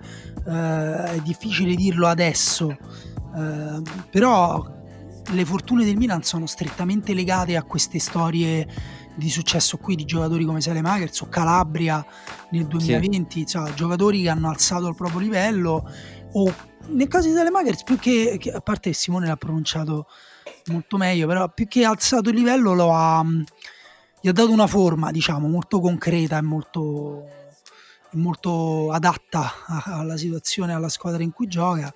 E appunto è, alla fine è giusto pure premiare un giovane della squadra che nel 2020 ha avuto così grande successo grazie proprio ai giovani perché eh, appunto... sì, sì, sì, sono stati, sono stati fondamentali diciamo premiamo lui per premiare la wave giovane del Milan, anche in un certo, in un certo senso. E adesso veniamo ai premi che sono proprio copyright di, di questo podcast perché abbiamo... Assegnato... Eh sì, perché abbiamo assegnato il fenomeno e il bluff dell'anno, dove diciamo è sicuramente una valutazione sul giocatore, ma soprattutto sul, sul, momento, cioè su quello che è successo, su come è stata accompagnata la, la sua, non so come dire, le, le aspettative che c'erano nel 2020 su questi giocatori e cosa poi invece il 2020 ha detto, no? Questo un po'. Sì. Perché diciamo non è anche questo è un po' il senso della sciarpa, cioè non è che siamo noi, io, Simone Emanuele a dire che quello è un fenomeno, un blef, ma è l'umanità a gridargli dalla finestra quando lo vede passare sotto casa, fenomeno, oppure a blef. A sì, ecco, questo forse lo dobbiamo ricordare perché ormai sembra che sia una cosa nostra, ma fenomeno e blef è una parodia che noi abbiamo fatto, boh, non so quando abbiamo iniziato a farlo, proprio per lamentarci del fatto che nel racconto del calcio moderno è tutto bianco o nero, giusto ho sbagliato e quindi abbiamo iniziato a prenderla in giro e poi ci siamo appropriati di queste categorie perché ci piace scherzarci su questa no, cosa. Esatto, no, perché però... magari qualcuno non ci segue da, da, quel dì e dice vabbè ma fate esattamente la cosa che vi dà fastidio? Sì ma scherziamo, abbiamo fatto una sciarpa per quanto è seria. no, ma, esatto, e poi se, se uno arriva eh, nel campionato, nella squadra, eh, tutti sanno che è una mezza sega e poi è una mezza sega, non è un blef. Eh, no, esatto. esatto, esatto. Comunque, eh, per quanto riguarda il, il, fenomeno dell'anno, quindi di fatto è la sorpresa dell'anno, insomma, nell'accezione che vi cercavamo di spiegare, eh, c'è qualcuno che vi avevamo già nominato prima, tipo Mikitarian, quindi non vi ridiciamo il perché, però insomma l'abbiamo spiegato prima perché, perché è stata una sorpresa. C'è stato sicuramente Locatelli, tra le sorprese, tra le sorprese dell'anno e insomma qua è, è, uno che poteva anche vincerlo lui, insomma siamo, siamo veramente perché la stagione di Locatelli è una di quelle che un anno fa era del tutto impronosticabile in questi termini, no? Sì, è uno sì. di quelli che ha proprio alzato di più il livello del suo gioco insieme al Sassuolo che è stata una delle squadre migliori post lockdown che sembrava anche aver beneficiato forse del, del, del, del, degli stati vuoti o comunque invece anche che ha visto i miglioramenti del suo allenatore Locatelli è stato forse nel Sassuolo il giocatore che ha alzato di più il rendimento e l'abbiamo visto anche in nazionale cioè ha ricevuto eh, non le prime convocazioni nazionali ma le prime presenze da titolare in nazionale in cui ha cominciato anche a fare un po' la differenza. Un giocatore che ha migliorato tantissimo la fase difensiva per esempio la, la copertura degli spazi in avanti la pressione Uh, quindi sicuramente è un giocatore che lo vedi quest'anno dici fenomeno. Io non conosco nessun tifoso di nessuna squadra che non vorrebbe Locatelli nel suo centrocampo oggi, per esempio. E, al- altri nomi, sicuramente Michitari hanno alzato tanto il suo livello. Un giocatore che eh, sorprendente quest'anno, che invece proprio nella fine del 2020 per me ha dimostrato di stare in Serie A e di stare in una squadra ad alto livello come la Juventus è McKenny. Vero. Eh, che è uno degli acquisti forse più interessanti, un altro giocatore eh, forse no, non molto appariscente ma molto intelligente, però forse tra tutti questi il giocatore che più ci ha sorpreso, che più quando lo abbiamo visto che, ci ha fatto glielo, dire... glielo grideremmo volentieri se lo incontrassimo. Ah, eh, sì, è Zaccagni del Verona, sì. penso che sia sì, una scelta molto strana. condivisibile. Scelta strana, Scel- insomma, se non la condividete non c'è niente di male, però poi se vi guardate le partite di Zaccagni, anche voi una volta 90 minuti vi verrà da gridarglielo fenomeno. Sì, sì, sì, sì. Eh, bravo, è un eh. giocatore che ha fatto tanta gavetta, che è arrivato anche tardi a giocare in Serie A, che l'anno scorso anche ha avuto una grande stagione, però per esempio era un giocatore che segnava poco, quest'anno ha cominciato anche a segnare. Sì, sì, sì è... eh, bravo, hai fatto bene a ricordare che Mazzaccagni ha 25 anni, cioè non, non stiamo parlando di, di un ragazzino. E, però a me piace sempre ricordare che, che, spesso questa è la normalità nel calcio, cioè che se sei forte eh, ci sta che tu faccia vedere quanto sei forte a 25 anni, cioè che, non, che non, so, è, non, è, sempre la favola di uno che dice vabbè quello è forte a 20 anni si vede, vai, a tutta la carriera in discesa. Le Anzi, carriere, il calcio dei professionisti è una cosa complicata. Sì, sì, anzi spesso devi aspettare fino a 27-28 per avere una maturità psicofisica eh, di livello e Zaccagni ha avuto la fortuna di trovare un allenatore, una squadra anche qui in cui può essere l'eccezione, ma non l'eccezione come una volta era il numero 10, no? che faceva come gli pareva, però poi aveva gigantesche responsabilità. Qui c'è un sistema Uh, che sa come difendere, in cui tutti sanno come difendere, tutti sanno come attaccare, in cui però Zaccagni ha la libertà di decidere il tempo, il ritmo, rallentare la direzione in cui ha delle possibilità tecniche. Uh, non, cioè, infinite può sembrare esagerato, però quello che voglio dire è che è un giocatore che mm, può lanciare un giocatore alle sue spalle di tacco e in una squadra in cui non c'è un giocatore del genere, il giocatore alle spalle neanche la fa la corsa.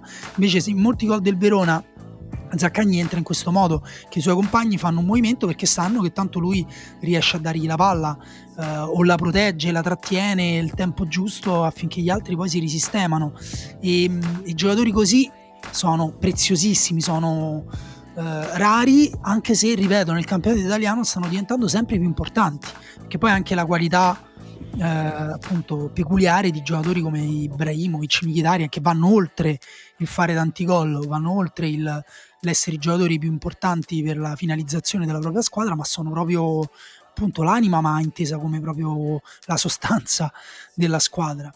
E quindi secondo me è un premio giusto che però noi abbiamo distinto dal premio del miglior giocatore che verrà dopo, sì. perché prima ci togliamo la soddisfazione di decretare il bluff, quello il a cui se lo, veramente se avessimo Whatsapp gli manderemmo un vocale dicendo tipo ammazza certo che il 2020 è stato una merda per tutti ma per te? Per te veramente. ecco diciamo, diciamo, questa cosa questa cosa è importante che nell'assegnare il bluff c'è anche comunque una parte di solidarietà cioè non è un premio di scherno.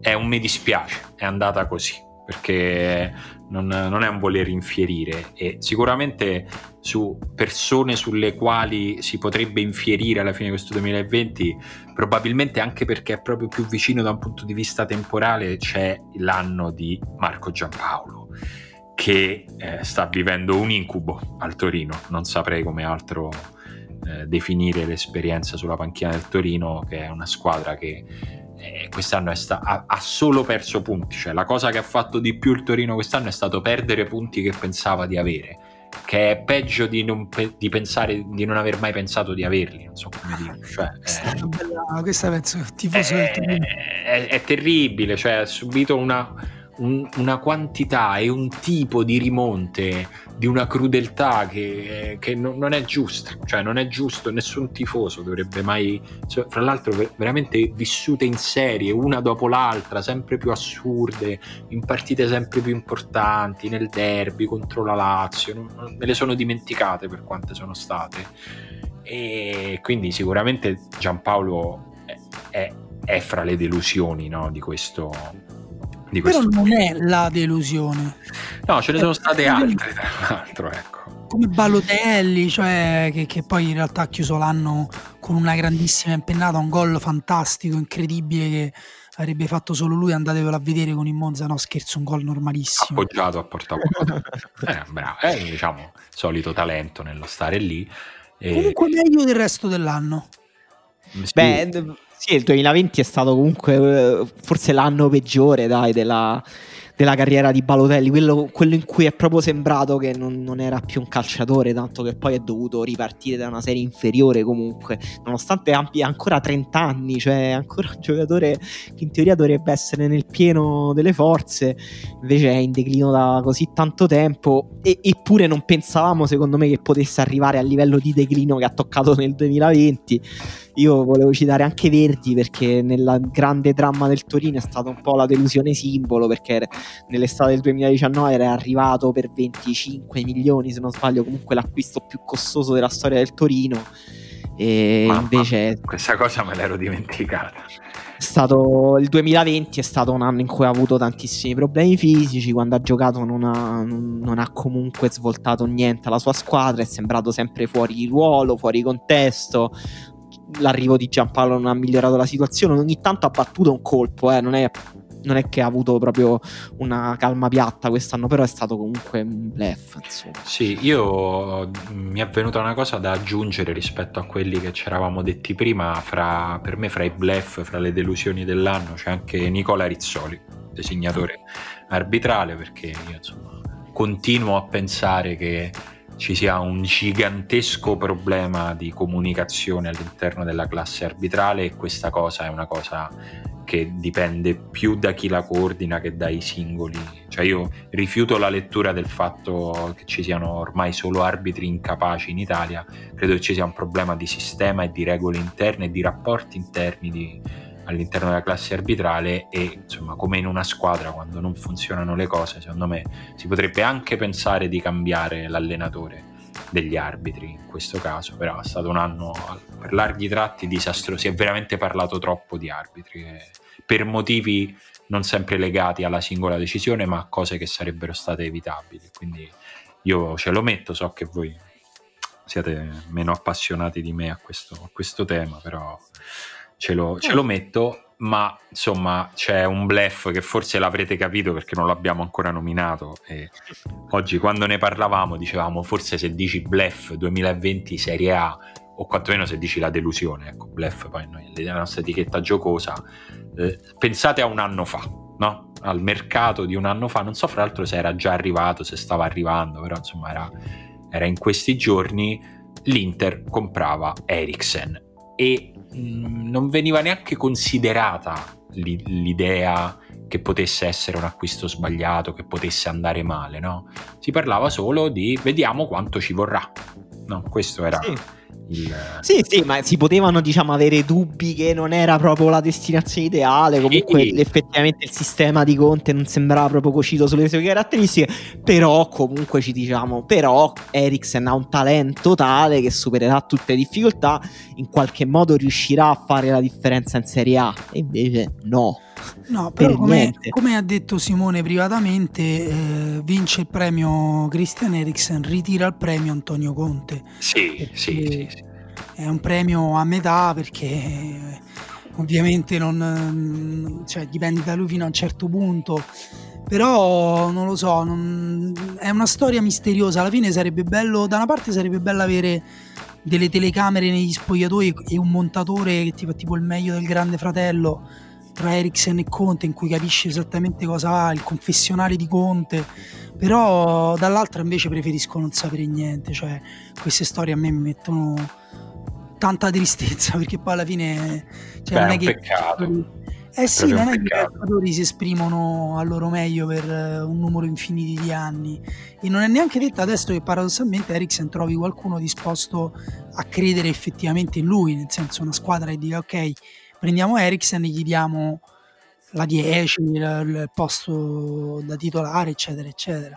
Magari va a finire che lui la pagherà questa cosa in maniera proprio diretta, cioè poi alla fine il premio lo ritira proprio lui e se lo, se lo dà proprio in faccia lui.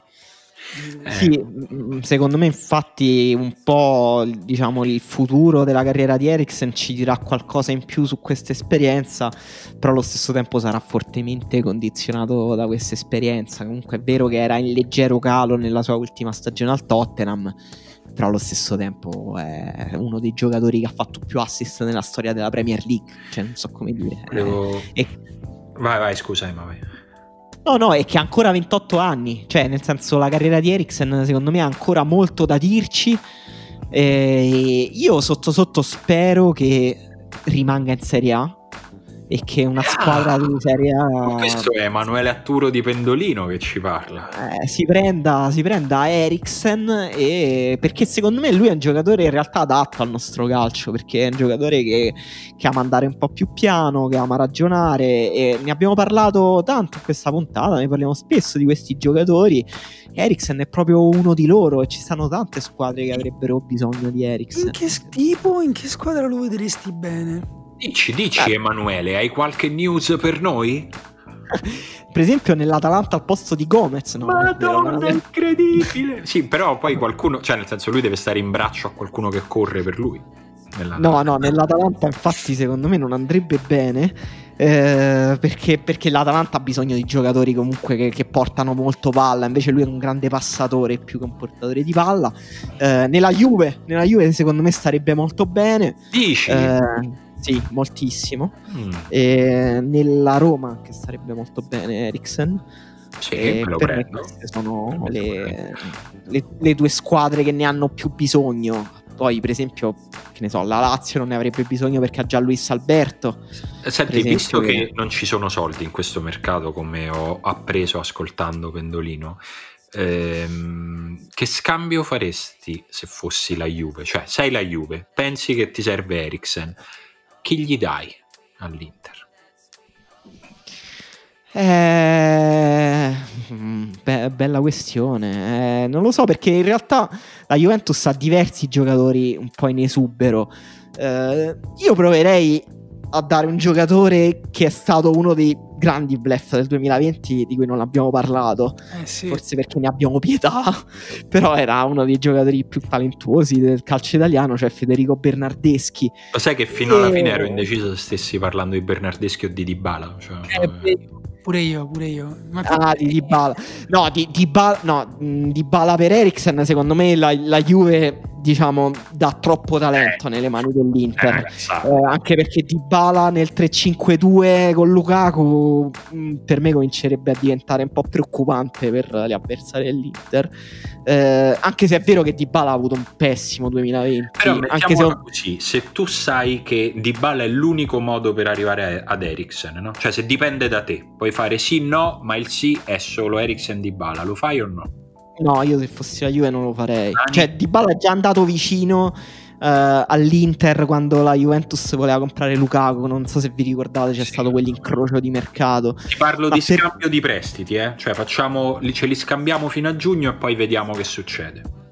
Guarda, no, io me... forse Pirlo lo farei, ma credo che i dirigenti della Juve ragionino come, come Emanuele e quindi non lo farebbero. Però Pirlo, secondo me, per il gioco di Pirlo sarebbe molto adatto, ma mo- proprio sì. sarebbe, sì, sì. diventerebbe immediatamente il giocatore. No, anche secondo me, anche secondo me sarebbe proprio un win-win tra le due squadre. Cioè, sia l'Inter che la Juve ne guadagnerebbero, però secondo me la Juventus ragiona molto nel, eh, come dire, il bru- bruciare la stalla de- degli avversari, quindi no, non penso che ris- non lo so, se Di Bala comunque è in grande difficoltà, però è comunque un giocatore che ha dato tanto alla Juve, un po' un simbolo della Juventus, se diventa non lo so, un giocatore da 20 gol all'Inter come non è mai stato alla Juve se non in un anno solo, penso che si ammazzano. Eh, sì, sì. Eh, comunque non sarà, non sarà, cioè quantomeno ad oggi non sembra semplicissima la risoluzione di questo diciamo, problema per l'Inter, è assurdo ma questo è diventato perché non è per niente detto che Pocettino rivoglia, rivoglia Eriksen al Paris Saint Germain, che era stata una delle prime suggestioni in questo senso e perché, insomma, per quello che diciamo prima, è l'anno nel quale eh, è più difficile fare mercato, a maggior ragione nella finestra di gennaio, soldi non ce ne sono, si cercano molto gli scambi di prestiti, e, insomma, sarà e comunque è un giocatore che ha uno stipendio pesante, ecco, quindi sarà vedremo vedremo, vedremo cosa, cosa, succederà. Comunque insomma questo anche il blef l'abbiamo assegnato. Andiamo ai premi finali assoluti. Il miglior giocatore della Serie A del, 2000, del 2020 alcuni li abbiamo già nominati e insomma li nominiamo, li mettiamo nella shortlist finale perché vale quasi quanto il premio. E Ronaldo sicuramente c'è eh, Lukaku sicuramente c'è, il Papu Gomez sicuramente c'è, anche se il suo 2020 sta finendo in un modo un po' triste e rocambolesco, ma è stata una stagione eh, aiutate, cioè non, non, so più che metterci a fianco alla stagione. No, io uh, in, questa, in, questi awards che stiamo facendo c'è anche il miglior gol che vi diremo alla fine, però sì. io stavo un po' riguardando dei gol di quest'anno e eh, a settembre il Papu Gomez ha fatto un gol incredibile alla Lazio non so sì, se ve lo sinistro, Di sinistro. sì, è entrato appena in aria si è spostato la palla sul sinistro ha tirato una bomba sotto l'incrocio opposto e era un giocatore onnipotente in quel momento. Sembrava un giocatore che era riuscito persino ad alzare il suo rendimento rispetto all'anno scorso, cioè almeno eh, aveva fatto, se non sbaglio, aveva raggiunto il numero di gol fatto l'anno scorso già a novembre. No, si, è avvicinato, ha fatto credo 4 sì. gol nelle prime 5-6 partite, una cosa del genere. Boh, c'avevo scritto un pezzo tipo una settimana fa, già non me lo ricordo più. Però sì, era, aveva iniziato la stagione alla grande, purtroppo ora sembra, sembra impossibile che si ricongiungano, no? Mm, sì. No, no, no, non sembra proprio nell'aria, non se ne parla, non, non viene menzionata come una possibilità da quelli più, diciamo, che seguono più da vicino le vicende dell'Atalanta, quindi mi sembra di capire che una volta che il, il, disappunto si è trasferito dalla gestione tecnica a quella societaria, cioè una volta che si è incazzato per Cassi, mi sembra che che sia finita lì la possibilità di, di ricomporre. Quindi vedremo dove andrà Gomez, ma insomma, salvo sorprese, sarà lontano, lontano da Bergamo. Eh, detto ciò, eh, c'è un giocatore che se ha, ha, preso il 2020, gli ha, gli ha saltato in testa, è rimasto per aria per, per qualche ora, come, come, dicevamo che aveva fatto Ronaldo contro la Samp, Ibrahimovic l'ha fatto sul 2020, cioè si è veramente letteralmente mangiato quest'anno in un modo imprevedibile in, questo, in questi modi, in questi tempi, con questa continuità. eh, è anche è, è, è, già passato così tanto tempo da quando Ibrahimovic è, è, tornato al Milan che è anche cambiata un po' la sua funzione de, nel Milan. All'inizio è stato veramente il totem al quale aggrapparsi palla lunga e aiutaci, salvaci tu.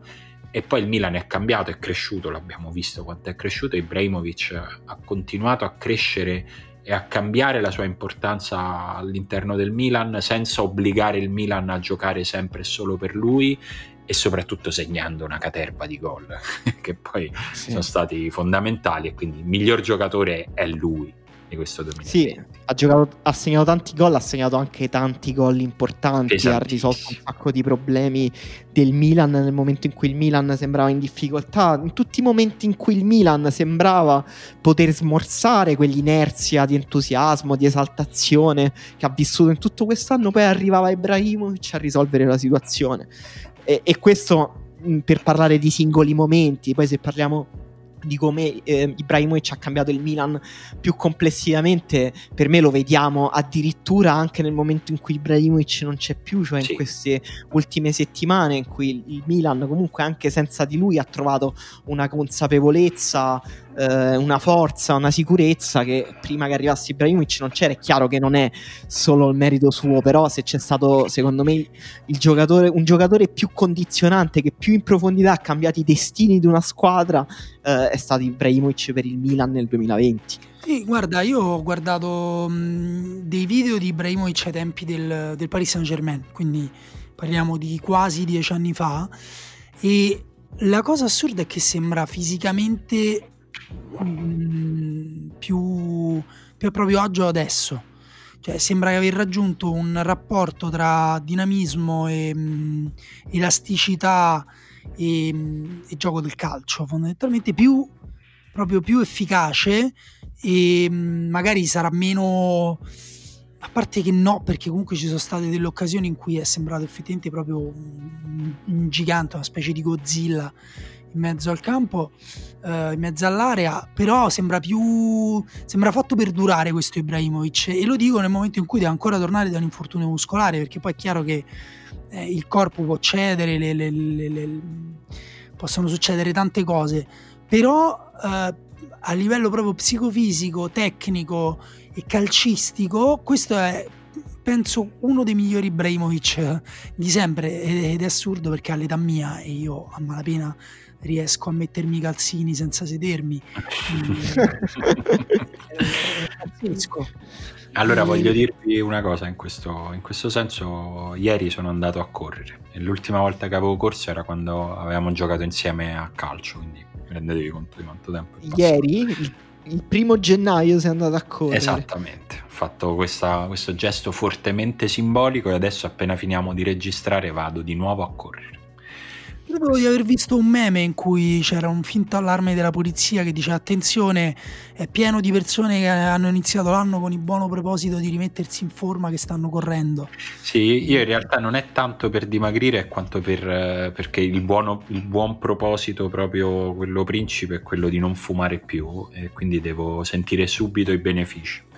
Beh, bellissimo questo, Beh, questo hai questo... tutto il mio sostegno morale. Grazie. Per la corsa sono un po' contrario. No, ma mi, mi, correre mi annoia, però poi quando, quando sento che, che, riesco a correre di più perché, perché, non fumo più o fumo di meno, mi gratifica e quindi mi serve come... No, ma poi stai troppo meglio quando torni a casa, cioè dopo che ti sei fatto la doccia, quella scarica di endorfine, eh, ti... la senti tutta. È stato bellissimo, cioè ieri sera è stato proprio, è stato proprio bello, la mia compagna mi ha guardato in faccia e mi ha detto tu devi riandare a correre anche domani, cioè, mi ha fatto anche un po' percepire che forse questi giorni ero stato un po' pesante.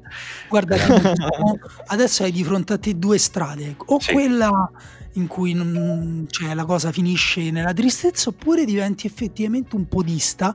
Conosco tantissime persone che hanno iniziato così e due anni dopo corrono 10 km eh, tre volte a settimana, fanno esercizi Guarda, metrici. Non lo so. Diventano dipendenti dalla corsa. Ma magari, cioè nel senso al massimo poi devo andare ogni tanto da un ortopedico a farmi aggiustare le ginocchia, perché comunque la corsa è una cosa che fa male, cioè nel senso... Però, sì, appunto, se fai Se fai esercizi isometrici pare, pare di no, in realtà. Pare che ci siano degli errori che facciamo quando corriamo che fanno sì che abbiamo poi problemi alle ginocchia. Però chi corre tanto alla fine credo che non abbia questo tipo di problemi proprio perché eh, fa degli esercizi, insomma ci sta attento.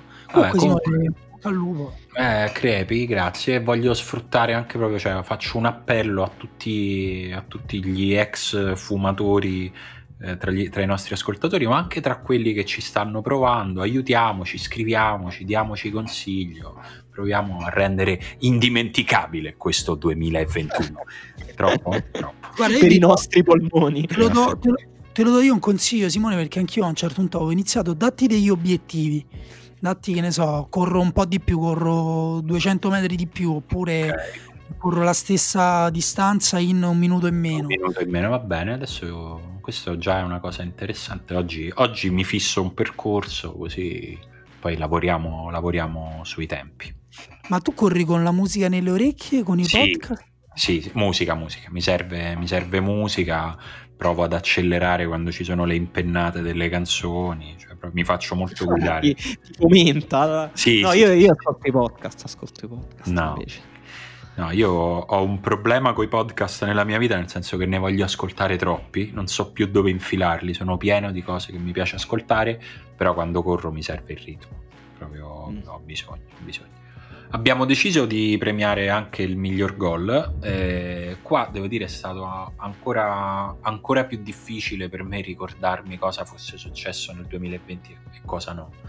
Perché, perché, comunque un po' si perdono. Tipo, prima parlavamo del gol in cui Ronaldo sta per tantissimo tempo in aria ed è di dicembre 2019, cioè di un anno fa, ma non era eleggibile, ecco, tanto per dirne uno, no?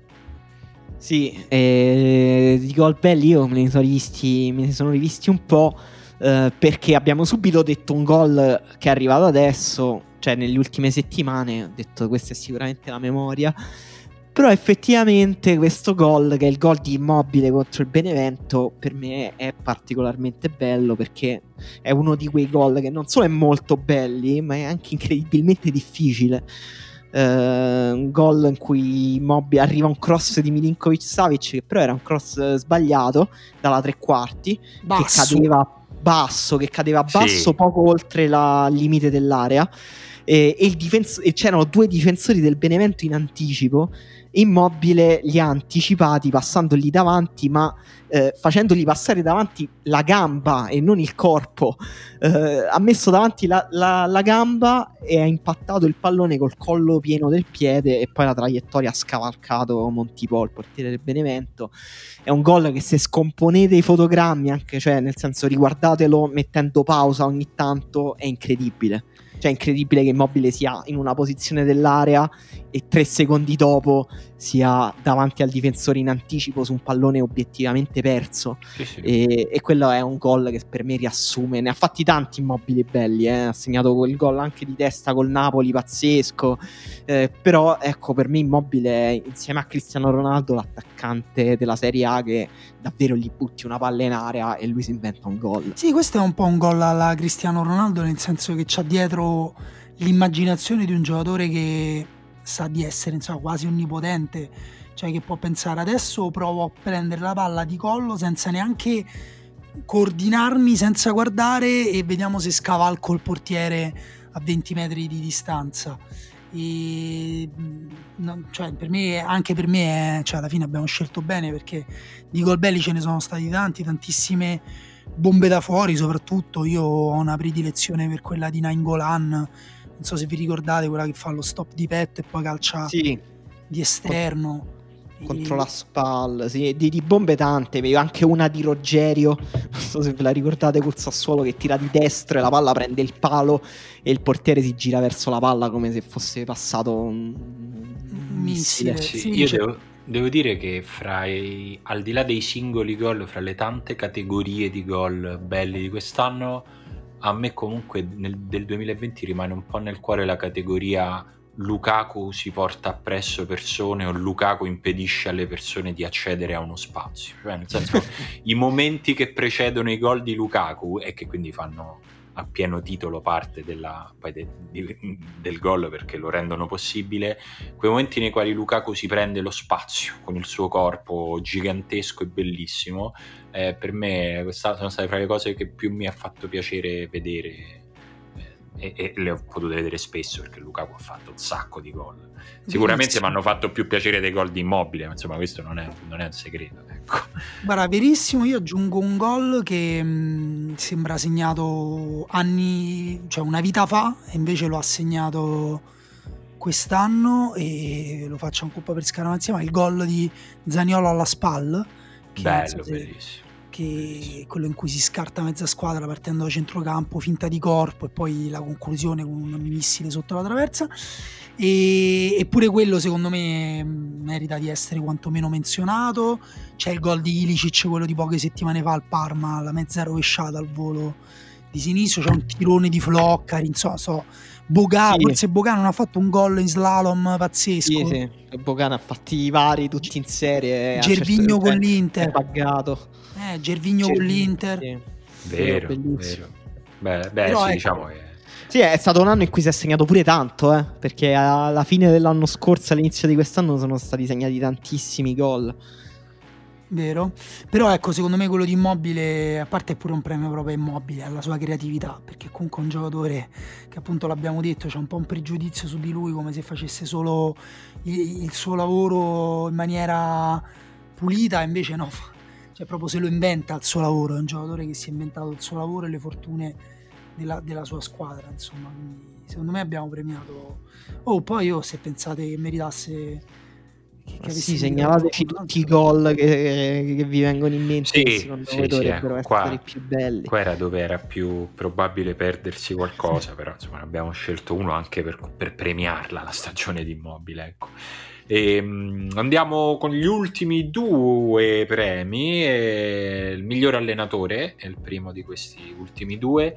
Eh, anche qui ci sono stati diversi allenatori che quest'anno hanno dimostrato di essere in palla, di essere bravi, di essere sincronizzati con il calcio che cambia e in una certa misura, in misure diverse, anche di essere poi artefici no? nel loro piccolo di quei, di quei cambiamenti. Eh, sicuramente da questo punto di vista De Zerbi è uno che si è distinto, no? cioè uno che sta continuando e ha aggiunto un tassello importante alla sua missione di provare a, a, a risalire dalla provincia attraverso il bel gioco, così come poi fisicamente in campo la, la sua squadra risale, risale, il campo portando palla dal basso. Sì, ma De Zerbi per me è uno degli allenatori che eh, ha mostrato anche più miglioramenti proprio personali eh sì. quest'anno. ha migliorato secondo me molto nella eh, nella strategia, nella preparazione delle partite, cioè un, un, allenatore che sempre di più trova delle compromisure e elabora dei piani di gara specifici per l'avversario che ha davanti ed è migliorato molto in fase difensiva al Sassuolo, cioè adesso è una squadra cioè nell'aspetto che più gli veniva rimproverato negli scorsi anni, eh, nel 2020 ha migliorato tanto il rendimento ed è capace anche di portare a casa quelle partite che si dicono sporche, no? eh, nel, soprattutto nelle ultime settimane in cui il Sassuolo, ricordiamocela, è in una posizione molto alta di classifica e al contempo ha avuto tanti problemi di infortuni, di assenze dovute anche al Covid, eh, non gioca con una punta ormai da mesi eh, e questo non possiamo darlo per scontato. Poi De Zerbi avrà sempre i suoi detrattori, però. Insomma. No, guarda, mh, mm, però ecco, cioè, i suoi detrattori perché magari se ne è parlato benissimissimo. Uh, troppo presto. In realtà quest'anno, secondo me, proprio per questi cambiamenti che sottolineavi te, che sono soprattutto nel possesso e nel modo in cui il Sassuolo sta in campo, secondo me è effettivamente pronto per una grande squadra. Però, secondo me, merita di essere citato anche Gasperini, che uh, Oh no, l'abbiamo fatto vincere Gasperini. sì, merita di essere citato, ma tra poco. Cioè, eh, allora, chi altro merita di essere citato? Juric. Juric merita di essere Juric. citato senz'altro. Juric sicuramente, eh, sicuramente anche Fonseca per, Fonseca per, me, per, un motivo simile a quello diciamo di De Zerbi, che è un allenatore che mi sembra che sia, che sia cresciuto anche nella capacità di, eh, di, di cambiare un po'. Cioè, mi sembra un allenatore che è considerato che è all'inizio del suo secondo anno in Serie A ha, ha, fatto vedere di essere in grado di adattarsi al contesto, abbiamo visto una Roma diversa rispetto a quella dell'anno scorso e soprattutto una cosa che era mancata eh, è che iniziamo a vedere giocatori migliorare singolarmente sotto la gestione Fonseca. Cioè iniziamo... ah, questo è verissimo, deve migliorare ancora per me nella, gest- nella lettura delle partite. Sì eh, soprattutto in corsa, nella gestione dei cambi. Eh, però è vero che la Roma quest'anno eh, ecco, è terza in classifica anche perché eh, ha trovato un'identità di gioco chiara che è nata quest'anno nel 2020 perché sì, la sì. Roma di Fonseca del 2019 era completamente diversa. È una squadra che è cambiata e soprattutto io continuo a essere molto molto contento anche del profilo pubblico di Fonseca che è veramente una una presenza sana nel, nel, panorama del discorso calcistico italiano. Cioè, sono, sono, molto contento di essere rappresentato da lui come tifoso quando ogni oh. volta che parla sostanzialmente. Ma veniamo all'allenatore premiato, Giampiero. Sì, allora, l'allenatore premiato è Gasperini, ma secondo voi potevamo premiare Gasperini nonostante abbia fatto fuori il suo miglior giocatore, uno dei migliori giocatori della Serie A, cioè il Papo Gomez? Beh, allora, anzitutto ancora non l'ha fatto proprio fuori. Cioè, Vabbè, dai, l'ha fatto. Cioè, diciamo che fosse per lui l'avrebbe già fatto se dipendesse solo. Eh vabbè, solo... però lì, allora, guarda, facciamo così: allora, un premio all'allenatore, ma non all'uomo. Vogliamo.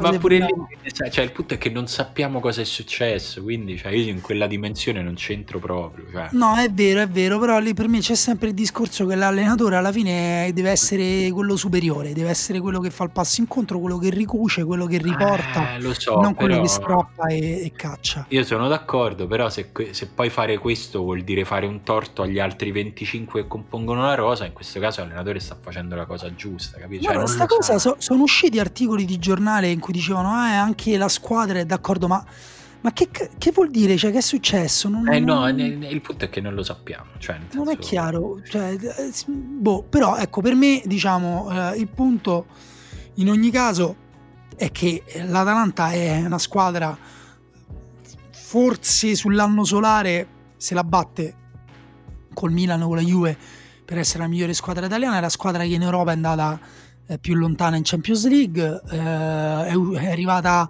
a due minuti da una storica eliminazione del Paris Saint Germain. Sì, eh, infatti cioè, il discorso è che evidentemente la nostra indecisione era fra Gasperini e Pioli, cioè, per, perché sono due allenatori che hanno, che hanno fatto qualcosa di straordinario, no?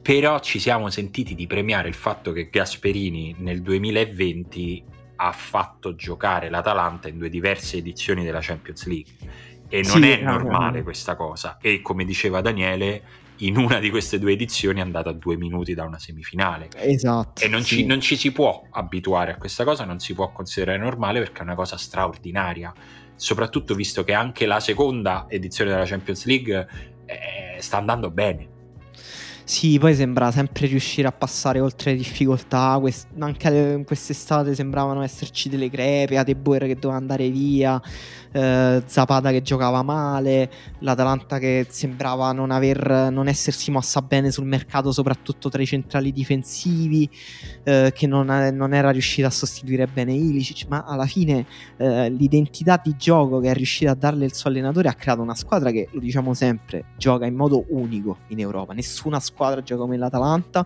e riesce veramente a, a dominare il contesto tattico, fisico e persino tecnico con qualsiasi avversario. Cioè, abbiamo visto l'Atalanta eh, anche col Paris Saint Germain, almeno in alcuni momenti della partita, essere una, la squadra dominante in campo. E stiamo parlando del Paris Saint Germain, cioè una squadra finalista di Champions League. Eh, per me è vero che a un certo punto ci stiamo abituando un po' all'Atalanta, però invece dobbiamo sempre ricordare eh, che, che, lavoro assurdo sta facendo Gasperini. Sì. Quindi ci siamo anche un pochino spoilerati eh, quale era la vera contend- l'altra contendente per, al titolo di migliore squadra eh, allora, migliore squadra, eh, diciamo che alcune cose, alcune considerazioni si ripetono. Sul Sassuolo, insomma, abbiamo appena detto parlando, parlando di De Zerbi, sull'Atalanta pure. Secondo me è giusto considerare l'Inter una delle migliori squadre di quest'anno. Eh, certo, ha fatto una finale europea. Intanto perché è l'unica squadra italiana che ha fatto una, una finale europea e, e non è per niente banale, cioè nel senso poi le finali, insomma, cioè per me la, la, cosa, la, cosa, che è davvero un segno di merito è arrivare lì dove le cose contano, in una semifinale, in una finale, poi ci sono anche i dettagli nelle partite.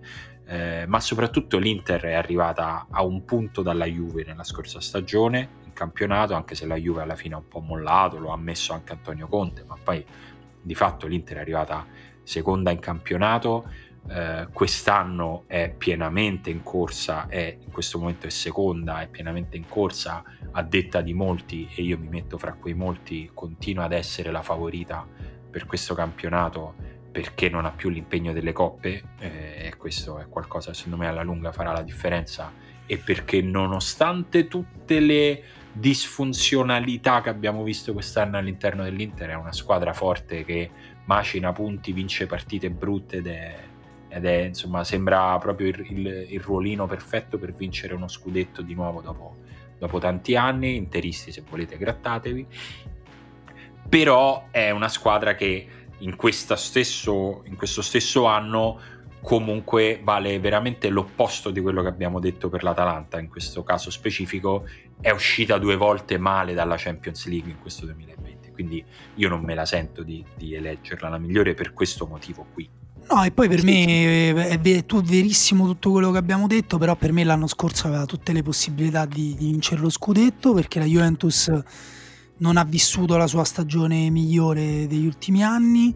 E è finita un punto sotto la Juve. Sì. È finita un punto sotto la Juve, anche se Conte ha, ci ha tenuto a ribadire che la Juventus ha rallentato alla fine, altrimenti i punti sarebbero stati di più. Ma questo per me comunque non è una cosa a suo favore perché per me l'Inter è stata per lunghi tratti della scorsa stagione la squadra migliore del campionato e sì. per me non lo merita, non lo meritava neanche per come l'ha cambiata in questa, in questa stagione, per le difficoltà che sta avendo nel trovare una soluzione a livello di gioco convincente, a me non mi convince, però uh, fare meglio dell'anno scorso significa vincere il campionato o la coppa, che è impossibile, però sa, significava una di queste due cose e una squadra che arriva seconda in campionato per un punto e perde in finale 3 a 2 perché gli altri hanno uh, un, un, palo della luce come attaccante, eh, non, comunque è, è una grande squadra e non va dimenticato. Però però c'è una squadra che se il 2020 noi lo consideriamo da, diciamo, da dopo il lockdown è semplicemente la migliore d'Europa, non la migliore d'Italia e, noi abbiamo deciso di premiarla, cioè mi vergogno un po' a dirlo, un po' poi soprattutto dopo non aver premiato l'Inter, Emanuele lo vuoi dire te? no, che insomma, che abbia vinto il Milan penso lo sappiano tutti. Eh, la squadra che ha fatto più punti nell'anno solare in Serie A ha fatto 79 punti in 35 partite, eh, la seconda per dire è l'Inter che ne ha fatti 73, eh, in queste 35 partite ne ha vinte 23, ne ha pareggiate 10 e ci sono due sconfitte e calcolando che in questo conteggio risultano anche appunto i primi due mesi eh, dell'anno in cui comunque il Milan era ancora in grande difficoltà, sì. Eh, è stata la squadra che eh, davvero è stato il primo anno da 10 anni in cui il Milan sembra un po' aver invertito il proprio declino storico. Il Milan è stato forse insieme al Manchester United, ma molto di più del Manchester United, secondo me, la squadra che in Europa ha visto dilapidarsi il proprio, eh, come dire, il proprio capitale competitivo, il proprio prestigio. È una squadra che non riesce più a giocare in Champions League da anni eh, e che se, anche con molti cambi di proprietà in mezzo. Eh, mm, tantissimi errori di gestione sportiva che poi hanno portato a tutto questo che, di cui stiamo parlando eh, e quest'anno è stato il primo anno eh, di rinascita che ci ha mostrato anche quanto velocemente possono cambiare le cose nel calcio perché davvero un anno fa nessuno avrebbe pronosticato il Milan oggi primo in campionato in questa striscia di vittorie con 79 eh, punti fatti nell'anno solare, una squadra che sicuramente giocherà in Champions League l'anno scorso, ma che ha eh, soprattutto valorizzato tantissimi giocatori che ancora un anno fa eh, sembravano anonimi. È proprio una squadra che è riuscita nel 2020 a cambiare quasi l'inerzia del proprio cammino storico. Sì, hai detto tutto. E per me, anche a livello proprio guardandola giocare, è proprio una bella squadra in cui i movimenti eh, tra i giocatori sono coordinati, in cui le qualità si compensano, si, si completano, e, mh, mm, in ottima salute eh, mentale, fisica, in cui se ci giocassi io direste ma perché Daniele non ha giocato in Serie A tutta la vita? E... ma, ma, ma, sto Daniele io all'europeo me lo porto. Io me lo esatto. porto. Esatto, esatto ah ma quindi non era solo chiacchiere. Eh, perché tutto funziona.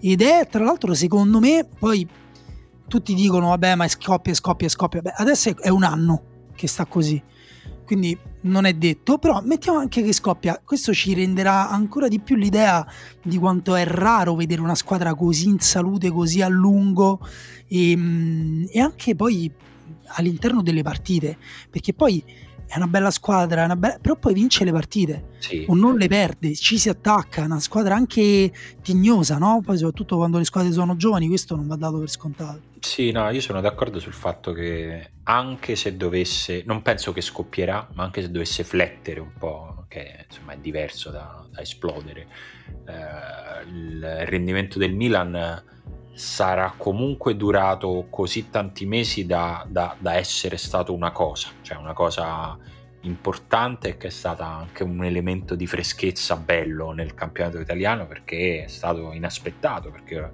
erano, come diceva Emanuele, era da così tanti anni in declino il Milan che il fatto che il Milan sia primo in classifica è diventato un elemento di freschezza dopo un decennio, cosa che invece insomma di solito non lo è no? nella storia quantomeno recente del calcio italiano, invece è tornato, è tornato ad esserlo eh, e anche grazie a una gestione, io insomma menziono volentieri anche due nomi che sono quelli di Paolo Maldini e di Ricky Massara che sono eh, dirigenti seri e competenti che hanno costruito questo Milan e che secondo me, cioè, so, so, per i quali sono sinceramente contento del fatto che stiano raccogliendo eh, qualche cosa. Sicuramente loro vorranno raccogliere poi dei risultati concreti, ma sicuramente sono stati, in ogni caso, sono stati un po' riabilitati quando un anno fa, soprattutto Maldini che è più esposto, Massara già è una figura un po' meno,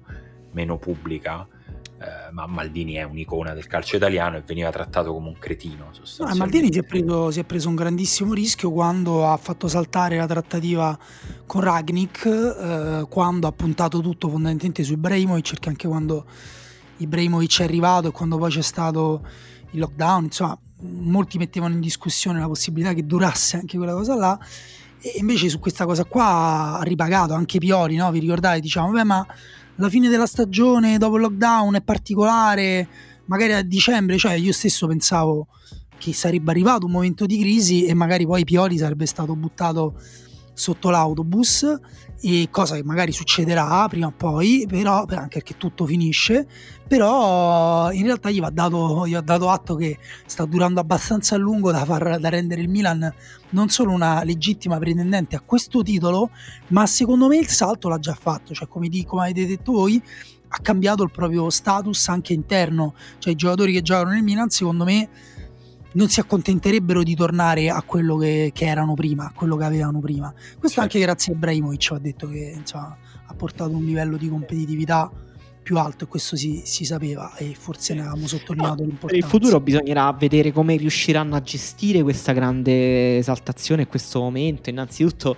come chiuderanno la stagione in termini di trofei perché sare- diciamo sarebbe da una parte, con la prospettiva di oggi, da una parte sarebbe strano se il Milan vincesse il campionato comunque, no?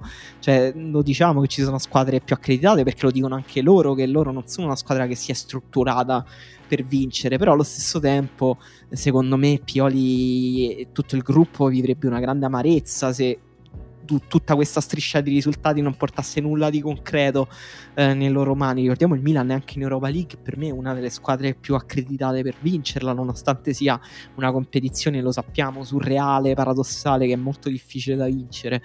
E, e secondo me un po' dipenderà da questo il futuro e anche da come gestiranno alcune situazioni, una di cui abbiamo già parlato, cioè il rinnovo di Donnarumma, poi c'è il rinnovo di Cialanoglu, uh, c'è la questione Ibrahimovic tutte queste piccole scelte che dovranno incastrarsi eh, dipenderà insomma quanto il Milan riuscirà a proseguire eh, questo momento a cambiare davvero il proprio status e cominciare la prossima stagione in ogni caso dicendo quest'anno competiamo per lo scudetto però tutto sembra andare per la strada giusta.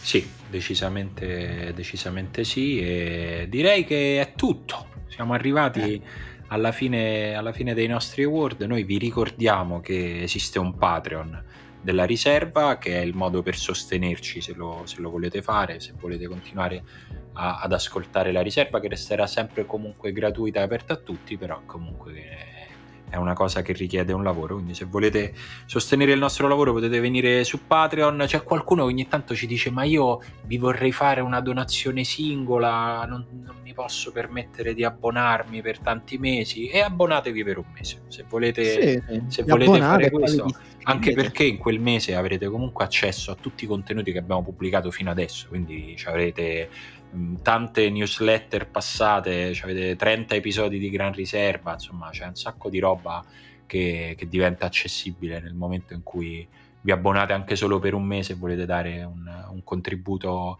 limitato ma che comunque sarà ugualmente apprezzato da noi e noi torniamo fra qualche giorno con un sacco di partite, domani giocano tutte le squadre, pazzesco. E domenica all'antica domani. Mi sa che giocano tutte da, da, fra la mattina e la sera, vero? Sì, sì, sì. sì la... Bellissimo. È un po' una giornata speciale, vediamo, vediamo se riusciamo a godercela. Sì, speriamo, speriamo di sì e comunque noi la commenteremo per l'appunto subito su Patreon e quindi se volete ci sentiamo lì con Gran Riserva, altrimenti ci sentiamo qui fra una settimana. Ciao ragazzi! Ciao. Ciao.